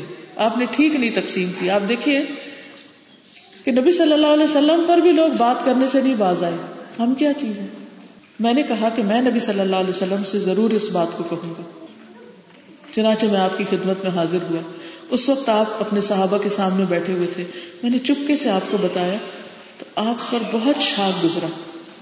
آپ کو بہت تکلیف ہوئی، لیکن آپ کے چہرے کا رنگ بدل گیا۔ آپ غصے میں تھے۔ یہاں تک کہ میں نے سوچا، کاش میں آپ کو نہ بتاتا۔ آپ نے فرمایا، اب دیکھیے، غصے میں آنے کے باوجود کیسے کنٹرول کیا؟ آپ نے فرمایا موسا علیہ السلام کو اس سے زیادہ تکلیف دی گئی تھی، لیکن انہوں نے صبر کیا۔ یعنی ایسے موقع پر کیا کرنا چاہیے؟ کسی ایسے کی بات یاد کر لینی چاہیے کہ جس سے انسان کو تسلی ہو جائے۔ مثلاً آپ پر کوئی جھوٹا الزام لگا دے تو آپ کو سوچنا چاہیے، حضرت عائشہ رضی اللہ تعالیٰ عنہ پہ کیسا الزام لگا دیا گیا تھا؟ جس کی کوئی حقیقت نہیں تھی۔ تو میں کون ہوں؟ میں تو ایک عام لڑکی اگر کوئی آپ کو کہے کہ آپ جو کچھ کر رہی ہیں، یہ کوئی اللہ کے لیے نہیں کر رہی، دنیا کمانے کے۔ ویسے مجھے کوئی کہہ دے کہ یہ جو آپ پڑھاتی پھر رہی ہیں، یہ تو اپنی دنیا کی خاطر کر رہی ہیں۔ آخرت کے لیے نہیں کر رہی۔ اس کو پتا یہ مجھے پتا ہے۔ مجھے پتا ہے۔ تو اگر وہ ایسی بات کہے کہ جس پہ پھر مجھے غصہ آئے گا کہ اس نے کیسے میرے بارے میں یہ فتوا دے دیا، اس کو کیا خبر؟ اس کو کیا حق کئی میرے بارے میں کہے؟ تو ایسی صورت میں انسان کو سوچ لینا چاہیے کہ اللہ کے رسول صلی اللہ علیہ وسلم کو تو اس سے بڑی باتیں کہی گئی تھی لیکن آپ نے لوگوں کو جواب نہیں دیا۔ غصے میں نہیں آپ بولے واپس ان سے کہ تم کیا جانو میری نیت میری نیت بڑی سچی ہے۔ جب کوئی آپ کو جھوٹا الزام بھی لگائے تو اس وقت فوراً غصے میں آ کے ڈیفینسو نہ ہو۔ اس وقت کنٹرول کرنے کی کوشش کرے کیونکہ اگر وہ شخص اپنی بات میں سچا ہے تو اللہ تعالیٰ آپ کی اصلاح کر دے گا۔ اور اگر وہ غلط کر رہا ہے تو اللہ تعالیٰ اس کو سمجھا دے گا، اس کو ہدایت دے دے گا ہمارے طرز عمل کی وجہ سے کہ نہیں، تم غلط ہو، میں تو ایسا نہیں۔ اس طرح انسان کی اصلاح ہو جاتی۔ پھر یہ ہے کہ غصے کے باوجود حق بات کہنی چاہیے۔ کتنے بھی غصے میں ہو، لیکن کسی کے اوپر نہ روا بات نہ کریں، جبکہ ہمارا دل اس کی گواہی نہ دے رہا ہو۔ عبداللہ ابن امر فرماتے ہیں، میں رسول اللہ صلی اللہ علیہ وسلم سے جو باتیں سنتا تھا، لکھ لیتا تھا اور یاد کر لیتا تھا۔ یعنی آپ کی حدیثوں کو لکھ کر زبانی یاد کر لیتا تھا۔ لیکن قریش نے مجھے منع کیا۔ کہنے لگے، تم کیا ہر وقت جو بات سنتے ہو، لکھتے رہتے ہو؟ حالانکہ آپ صلی اللہ علیہ وسلم انسان ہیں، کبھی ان کو غصہ بھی آ جاتا ہے، کبھی آپ خوش بھی ہوتے ہیں۔ تو میں نے لکھنا چھوڑ دیا۔ کیا پتا میں غلطی نہ کچھ لکھ دوں۔ پھر ان کو چین نہیں آیا۔ پھر انہوں نے اس کا ذکر نبی صلی اللہ علیہ وسلم سے کیا کہ اس طرح میں آپ کی ہر بات لکھ لیتا ہوں اور مجھے اس طرح منع کر دیا گیا کہ ہر بات نہ لکھوں۔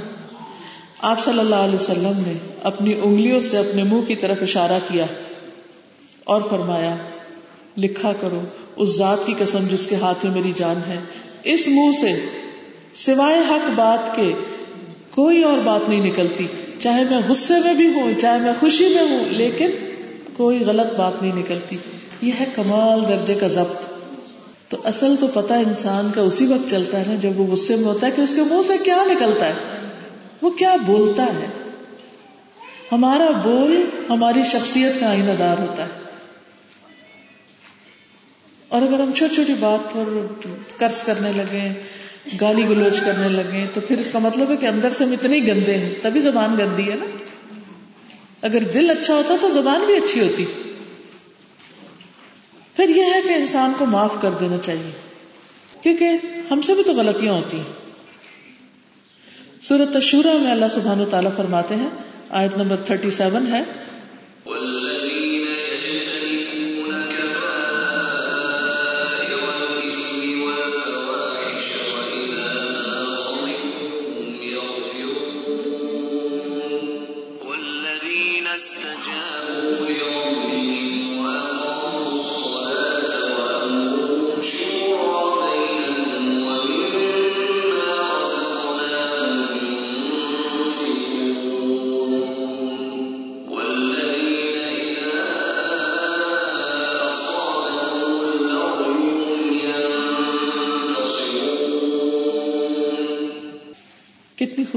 خوبصورت تلقین ہے۔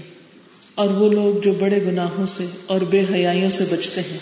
اور جب بھی غصے میں ہوتے ہیں، وہ معاف کر دیتے ہیں۔ یعنی اس کے باوجود کہ وہ غصہ ظاہر کر سکتے ہیں، لیکن وہ معاف کر دیتے ہیں۔ ابن عباس رضی اللہ عنہما کہتے ہیں کہ ادفا بلتی ہی یا احسن سے مراد یہ ہے کہ غصے کے وقت صبر کر لو، برائی کو معاف کر دو۔ جب لوگ ایسے اخلاق اختیار کریں گے، تو اللہ تعالیٰ ان کو ہر آفت سے بچائے گا۔ ہر آفت سے۔ اور ان کے دشمن بھی آجز ہو کر ان کے دلی دوست بن جائیں گے۔ ہم میں سے کون یہ نہیں چاہتا کہ وہ ہر مصیبت سے بچ جائے ہر آفت سے بچ جائے، لیکن کیسے بچ سکتے ہیں؟ جب ہم اپنے غضب کو روکنے والے ہوں۔ نبی صلی اللہ علیہ وسلم نے فرمایا، جو آدمی معاف کر دیتا ہے، اللہ تعالیٰ اس کی عزت میں اضافہ ہی کر اس کی عزت بڑھاتا جاتا ہے، اس کے درجے بلند ہوتے جاتے ہیں۔ ہم کہتے ہیں نا، کب تک صبر کریں بڑا مشکل ہے۔ اب صبر نہیں کر سکتے۔ اب تو میں بھی جواب دینے لگ گئی ہوں۔ اب تو میں بھی اسی طرح کی بات کرتی ہوں جیسے کوئی مجھ سے کرتا پھر آپ دل تو نہیں جیت سکتے۔ آپ کا اخلاق تو اچھا نہ ہوا۔ آپ تو خود ہی اقرار کر رہے ہیں کہ آپ بد اخلاق انسان ہو گئے۔ اور بلیم دوسرے کو پھر بھی دے رہے ہوتے ہیں۔ اس نے مجھے بد اخلاق کیا۔ حالانکہ کنٹرول آپ کا اس کے ہاتھ میں نہیں ہونا چاہیے، اپنے ہاتھ میں ہونا چاہیے۔ جیسے آپ گاڑی چلا رہے ہوتے ہیں تو کون کنٹرول کرتا ہے آپ کی گاڑی کو؟ آپ. تو زندگی کی گاڑی کو بھی خود کنٹرول کریں، تب حادثوں سے بچیں گے۔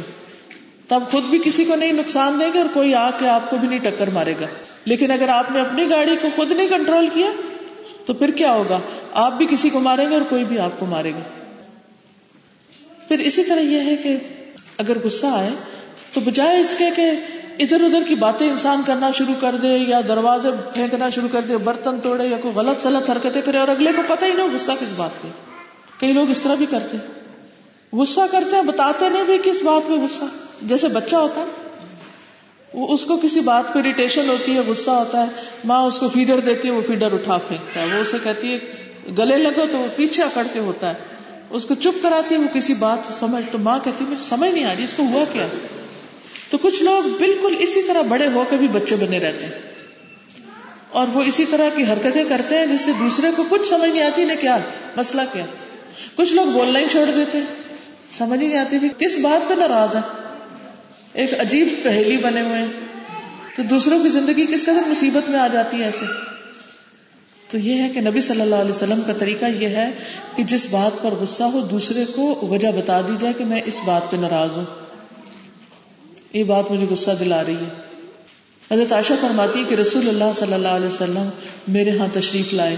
میں نے اپنے دروازے پہ ایک ایسا پردہ ڈالا ہوا تھا جس پہ تصویریں بنی ہوئی تھی جب آپ نے اس پردے کو دیکھا تو پھاڑ دیا اور فرمایا، اے عائشہ، قیامت کے دن سب سے سخت ترین عذاب اللہ کی طرف سے ان لوگوں کو ہوگا جو اللہ کی مخلوق کی تصویریں بناتے ہیں۔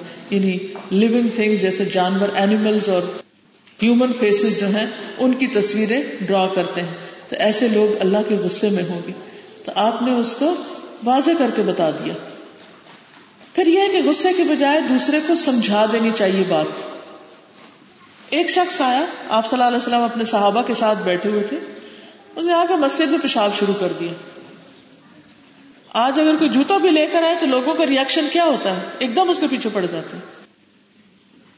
کہ تم مسجد میں جوتا لے کے آ گئے۔ کتنا ناراض ہوتے ہیں۔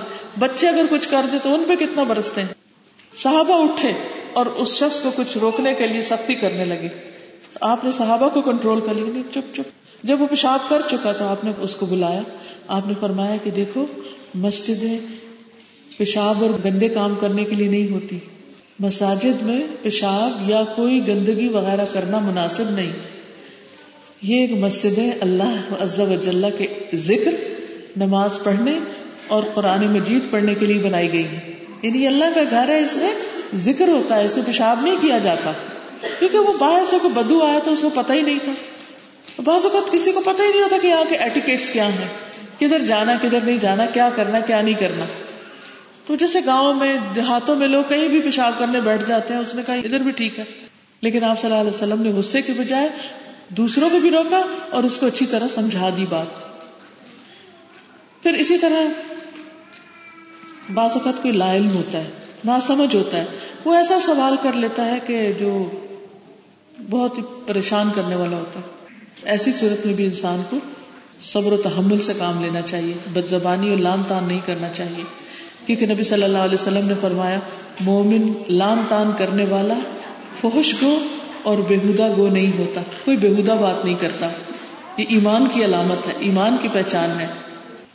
حضرت عائشہ فرماتی ہیں کہ رسول اللہ صلی اللہ علیہ وسلم نہ فحش گو تھے، نہ لڑنے جھگڑنے والے تھے، نہ بازاروں میں شور کرتے تھے، نہ برائی کا بدلہ برائی سے دیتے تھے۔ آپ معاف کرنے والے اور درگزر کرنے والے تھے۔ یہ ہے ہمارے پیغمبر، پیارے پیغمبر محمد الرسول اللہ صلی اللہ علیہ وسلم، جن کی امت ہونے پر ہمیں فخر ہے۔ تو ہمیں بھی کیا کرنا چاہیے؟ یہی اخلاق اپنانا چاہیے۔ حضرت انس کہتے ہیں حضرت انس نے دس سال آپ کی خدمت کی، آپ کے خادم تھے۔ کہتے کہ رسول اللہ صلی اللہ علیہ وسلم فوش گو نہیں تھے۔ نہ آپ لانت ملامت کرنے والے تھے، نہ گالی دیتے تھے۔ آپ کو بہت غصہ آتا تو صرف اتنا کہتے، اسے کیا ہو، اسے کیا ہو گیا اس کی پیشانی خاک آلود ہو یعنی ایک محاورہ بول دیتے تھے۔ یہ what's wrong with this person بس دیٹس اٹ پھر اسی طرح یہ ہے کہ کبھی بھی ہاتھ نہ چلائیں۔ یعنی بد دعائیں دینا اور گالیاں دینا تو ایک طرف کبھی کسی پہ ہاتھ نہ اٹھائیں غصے میں۔ نبی صلی اللہ علیہ وسلم نے اپنی ذات کے لیے کبھی کسی کو مارا نہیں۔ نہ کسی عورت کو، نہ کسی غلام کو، نہ کسی کمزور کو، کسی کو بھی نہیں۔ ایک حدیث میں آتا ہے، حدیث قدسی ہے۔ اللہ سبحان و تعالیٰ فرماتے ہیں، اے بندو، میں نے ظلم کرنے کو اپنے اوپر حرام قرار دیا ہے۔ تم بھی ایک دوسرے پر ظلم نہ کرو۔ یعنی اللہ بندوں پر ظلم نہیں کرتا تو اللہ کے بندوں کو بھی زیب نہیں دیتا کہ وہ بندوں پر ظلم کرے، زیادتی کرے، یا کسی جانور پر، یا کسی بھی مخلوق پر۔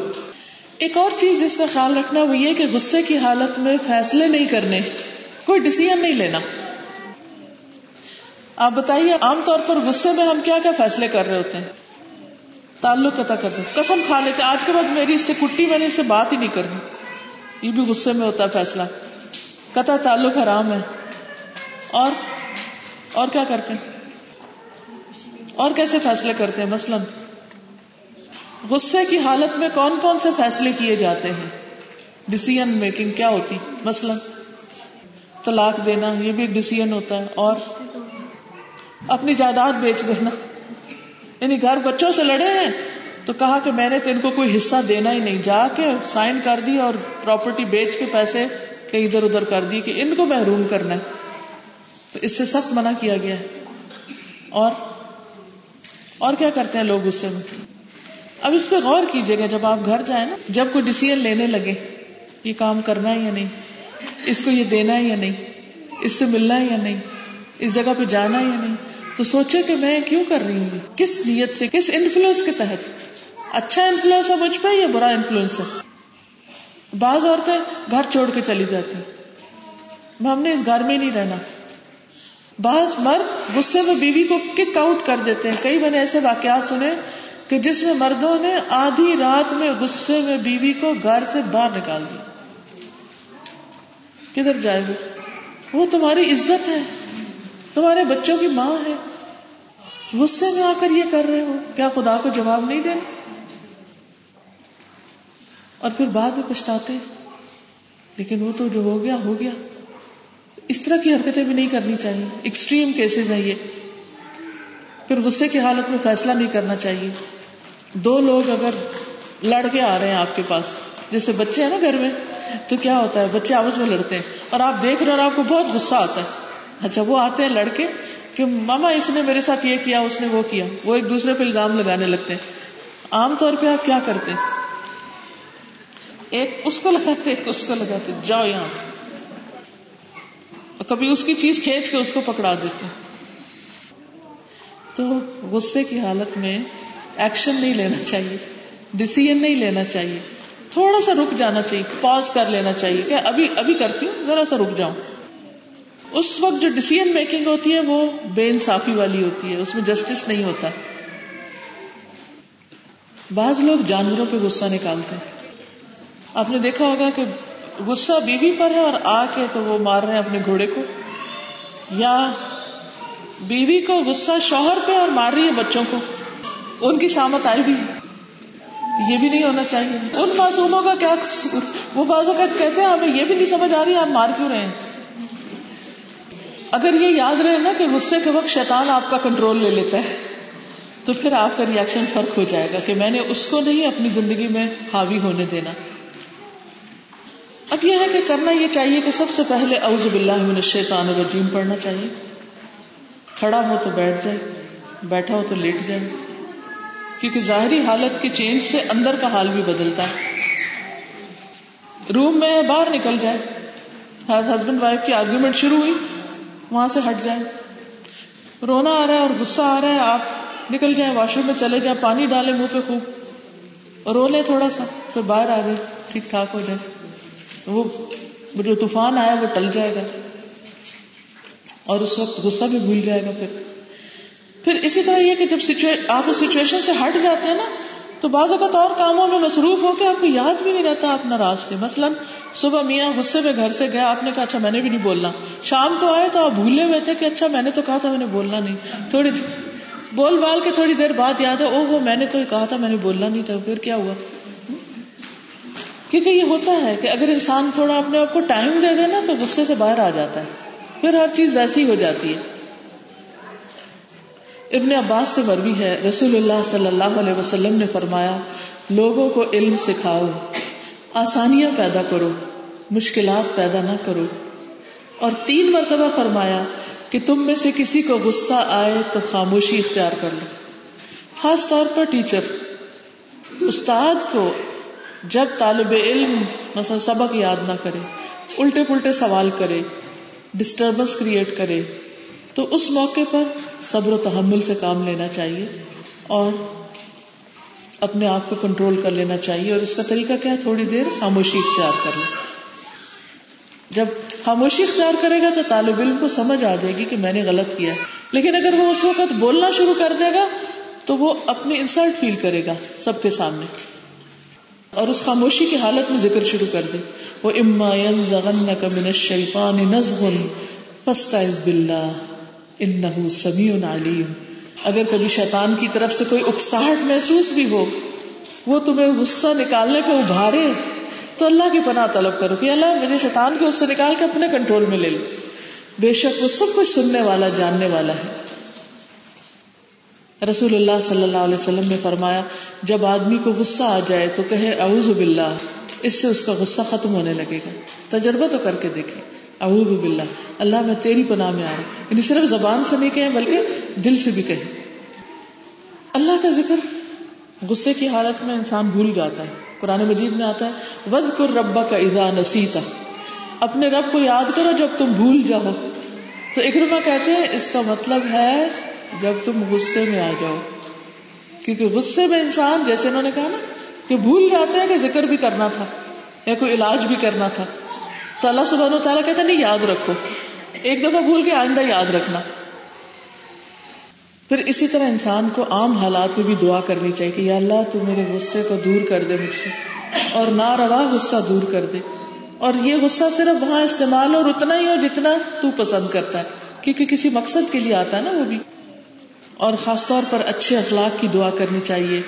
وہ دینی احسن الخلاق لا دل احسن اللہ انت وصرف انی سی احا لا صرف انی سی احا انت یہ صحیح مسلم کی دعا ہے، یہ جو قرآن اور مصنون دعائیں نا، اس کے اندر یہ لکھی ہوئی ہے کہ اللہ مجھے اچھا اخلاق دے۔ اور تیرے سوا کوئی بھی اچھا اخلاق مجھے نہیں دے سکتا۔ بعض اوقات ماں باپ بھی سمجھاتے ہیں، استاد بھی سمجھاتے ہیں۔ ہمیں سمجھ کوئی نہیں آتی، نہ ہم بدلتے تو کون بدلے گا ہمیں؟ اللہ سبحان و تعالیٰ تو اللہ تعالیٰ سے مانگنا چاہیے۔ اور اللہ، مجھ سے برے اخلاق دور کر دے۔ تیرے سوا کوئی بھی مجھ سے برے اخلاق دور کرنے والا نہیں ہے۔ پھر یہ کہ انسان غصے پر قابو پانے کا اجر یاد رکھے۔ کیونکہ جب آپ ایک چیز چھوڑ رہے ہوتے ہیں اور دوسری کچھ مل رہی ہوتی ہے، تو وہ آپ کے لیے موٹیویشنل فیکٹر بن جاتا ہے۔ آپ کو ایک موٹیویشن حاصل ہوتی ہے کہ اچھا میں یہ کر لیتا ہوں۔ اس کی خاطر کر لیتا ہوں، اس وجہ سے کر لیتا ہوں، کیونکہ اس میں میرا فائدہ ہے۔ اب مثلاً اگر آپ میں سے کوئی بزنس کرتا ہو یا کچھ، تو بازو کو آپ اتنے تھکے ہوئے ہوتے ہیں، لیکن آپ اپنی شاپ بند نہیں کرتے کیونکہ کسٹمر آ رہے ہیں۔ آپ کا برا حال ہو رہا ہوتا ہے پاؤں تھکے ہوئے ہوتے ہیں، لیکن آپ کس لیے نہیں جا کے پیچھے ریلیکس کرنے لگتے؟ نہیں اس وقت کیسے اس وقت تو میرے مال کمانے کا وقت ہے۔ تو اسی طرح غصہ آنے کا وقت، اجر کمانے کا وقت آ گیا۔ جب ایسی کیفیت آئے تو اب کہیں کہ اس وقت تو پروفٹ کا ٹائم ہے۔ اور اب مجھے اس میں سے فائدہ حاصل کرنا ہے، آخرت کا اجر کمانا ہے۔ قرآن مجید میں سورت آل عمران آیت نمبر 143 اس میں اللہ سبحان و تعالیٰ نے غصہ پینے والوں کی خوبی بیان کی ہے۔ والکاظمین الغیظ والعافین عن الناس واللہ يحب المحسنین۔ اور غصے کو پی جانے والے، اور لوگوں سے درگزر کرنے والے، اور اللہ محسنوں سے محبت رکھتا ہے۔ یعنی یہ لوگ محسنین میں سے ہیں۔ بہت عمدہ لوگ ہیں، اچھے لوگ ہیں۔ ان کی اللہ سبحان و تعالیٰ تعریف فرما رہے ہیں۔ تو ایسے لوگوں سے اللہ بھی محبت کرتا ہے۔ تو اگر ہمیں یہ خیال ہو کہ اللہ سبحان و تعالیٰ کی محبت حاصل ہوگی تو پھر غصہ کنٹرول کرنا آسان ہو جاتا ہے۔ اسی طرح رسول اللہ صلی اللہ علیہ وسلم نے فرمایا، اللہ کے نزدیک غصے کے اس گھونٹ سے زیادہ افضل گھونٹ کسی نے نہیں پیا۔ وہ گھونٹ جو بندہ اللہ کی رضا میں غصے کو پینے کا پی جاتا ہے۔ یعنی جب غصہ پی جاتا ہے تو وہ گھونٹ سب سے پسندیدہ ہے اللہ کو۔ اللہ تعالیٰ کو خوش کر دیتا ہے کہ میرے اس بندے نے اپنی ذات کے لیے انتقام نہیں لیا اور اپنے آپ کو کنٹرول کر لیا۔ نبی صلی اللہ علیہ وسلم نے فرمایا، پہلوان وہ نہیں جو کشتی میں لڑکے کامیاب ہو جائے۔ اصلی پہلوان وہ ہے جو غصے کی حالت میں اپنے اوپر قابو پا لے۔ دوسرے کو کنٹرول کرنا تو آسان ہے، لیکن خود کو کنٹرول کرنا مشکل ہے۔ اور پھر یہ کہ قیامت کے دن بہترین اجر ہے اس شخص کے لیے۔ جو غصے کو کنٹرول کر لے۔ رسول اللہ صلی اللہ علیہ وسلم نے فرمایا، جو آدمی اپنے غصے کو نافذ کرنے کے باوجود پی گیا، اللہ تعالی قیامت کے دن اس کے دل کو امیدوں سے بھر دے گا۔ یعنی اس کو اپنی نجات کی، اپنی عاقبت کی، اپنی آخرت کی اچھی امیدیں ہوں گی اللہ سبحان و تعالیٰ سے۔ اور اللہ سبحان و تعالیٰ اسے معاف فرما دے گا۔ اسے اس دن خوف اور گھبراہٹ سے نجات دے گا۔ تو انشاءاللہ جب غصے کو کنٹرول کرنے کا ہمیں فائدہ نظر آئے گا، تو ہم ضرور اس پہ قابو پانے کی کوشش کریں گے۔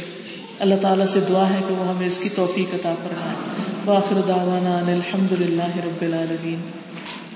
عن ابي هريره رضي الله عنه ان رجلا قال للنبي صلى الله عليه وسلم اوصني قال لا تغضب. فردد مرارا، قال لا تغضب. تھوڑی سی دعا کر لیتے سبحان اللہ والحمد للہ ولا الہ الا اللہ واللہ اکبر۔ ولا حول ولا قوة الا باللہ العلی العظیم۔ اللہم صلی علی محمد وعلى آل محمد كما صليت على إبراهيم وعلى آل إبراهيم إنك حميد مجيد اللهم بارك على محمد وعلى آل محمد كما باركت على إبراهيم وعلى آل إبراهيم إنك حميد مجيد. ربنا آتنا في الدنيا حسنة وفي الآخرة حسنة وقنا عذاب النار. ربنا لا تزغ قلوبنا بعد إذ هديتنا وهب لنا من لدنك رحمة انك انت الوهاب.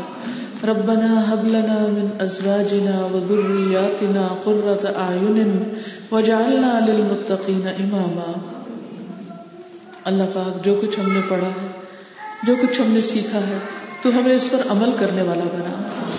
یا اللہ، ہم اس مجلس سے محروم نہ جائیں۔ یا اللہ، جو علم تو نے ہمیں دیا ہے، یہ ہمارے خلاف حجت نہ بنے۔ یا اللہ، نبی صلی اللہ علیہ وسلم کے ان پیارے اقوال پر ہمیں عمل کی توفیق عطا فرما۔ یا اللہ تو ہمیں ہمت اور ایمان کی قوت نصیب فرما کہ ہم اپنی برائیوں پر قابو پا سکیں۔ اللہ ہمارے بچوں کو ہدایت دے، ہمارے گھر والوں کو ہدایت دے۔ یا اللہ ان کے درمیان آپس میں اتفاق، اتحاد اور محبت پیدا کر دے۔ اللہ ہمیں صحیح چیزوں کی طرف لے جا، صحیح راستے دکھا، صحیح کام کی توفیق عطا فرما۔ یا رب العالمین ہمیں خیر اور بھلائی کے بہترین کام کرنے کی توفیق دے دے۔ یا حیو یا قیوم برحمتک استغیث لا الہ الا انت سبحانک انی کنت من الظالمین اللہ تمام بیماروں کو صحت عطا فرما. یا اللہ، ہماری زندگی ضائع ہونے سے بچا. صحت اور تندرستی کے ساتھ اپنی بہترین عبادت کی توفیق عطا فرما. رب آئنی اللہ ذکری کا و شکری کا و حسن عبادت کا یا رب العالمین، ہمیں قرآن مجید کو پڑھنے اور سمجھنے اور عمل کرنے کی توفیق دے. یا رب العالمین، ہمیں نبی صلی اللہ علیہ وسلم کا حق ادا کرنے کی توفیق دے اور آپ کی سنت پر چلنے والا بنا۔ یا اللہ، ہمارے برے اخلاق ہم سے دور کر دے، ہمارے اندر نرمی پیدا کر دے۔ یا اللہ، تو ہمارے بچوں کو ہدایت دے۔ یا اللہ انہیں ہماری نسلوں کو ایمان پر قائم رکھنا۔ اللہ تو ہمیں بہترین سے بہترین کاموں کی توفیق عطا فرمانا ربنا تقبل منا انك انت السميع العليم وتب علينا انك انت التواب الرحيم یا اللہ پاک، جنہوں نے اس مجلس کا اہتمام کیا ہے، یہ ہال بک کرایا ہے، سارے انتظامات کیے ہیں۔ انہیں، ان کے گھر والوں کو اور ان کے ساتھیوں کو بہترین جزایت خیر عطا فرما۔ اللہ انہیں اس کا بہترین بدلہ عطا فرما۔ اور اس مجلس کو ان کے حق میں صدقہ جاریہ بنا دے اور بھی جتنے لوگ تیرے دین کی خدمت کر رہے ہیں، تو سب کی مدد فرما اور انہیں سیدھے رستے پر چلنے کی توفیق عطا فرما۔ اللہ قیامت کے دن ہم سب کے لیے نور کو تمام کر دینا اور مسلمانوں کے دلوں میں آپس میں اتفاق اور محبت پیدا کر دے۔ ربنا تقبل منا انك انت السميع العليم وتب علينا انك انت التواب الرحيم وصلی اللہ تعالی علی خیر خلقه محمد وعلى آله وأصحابه وأهل بيته أجمعين. برحمتك يا أرحم الراحمين. إلهي آمين. سبحانك اللهم وبحمدك أشهد أن لا إله إلا أنت. أستغفرك وأتوب إليك. السلام عليكم ورحمة الله وبركاته.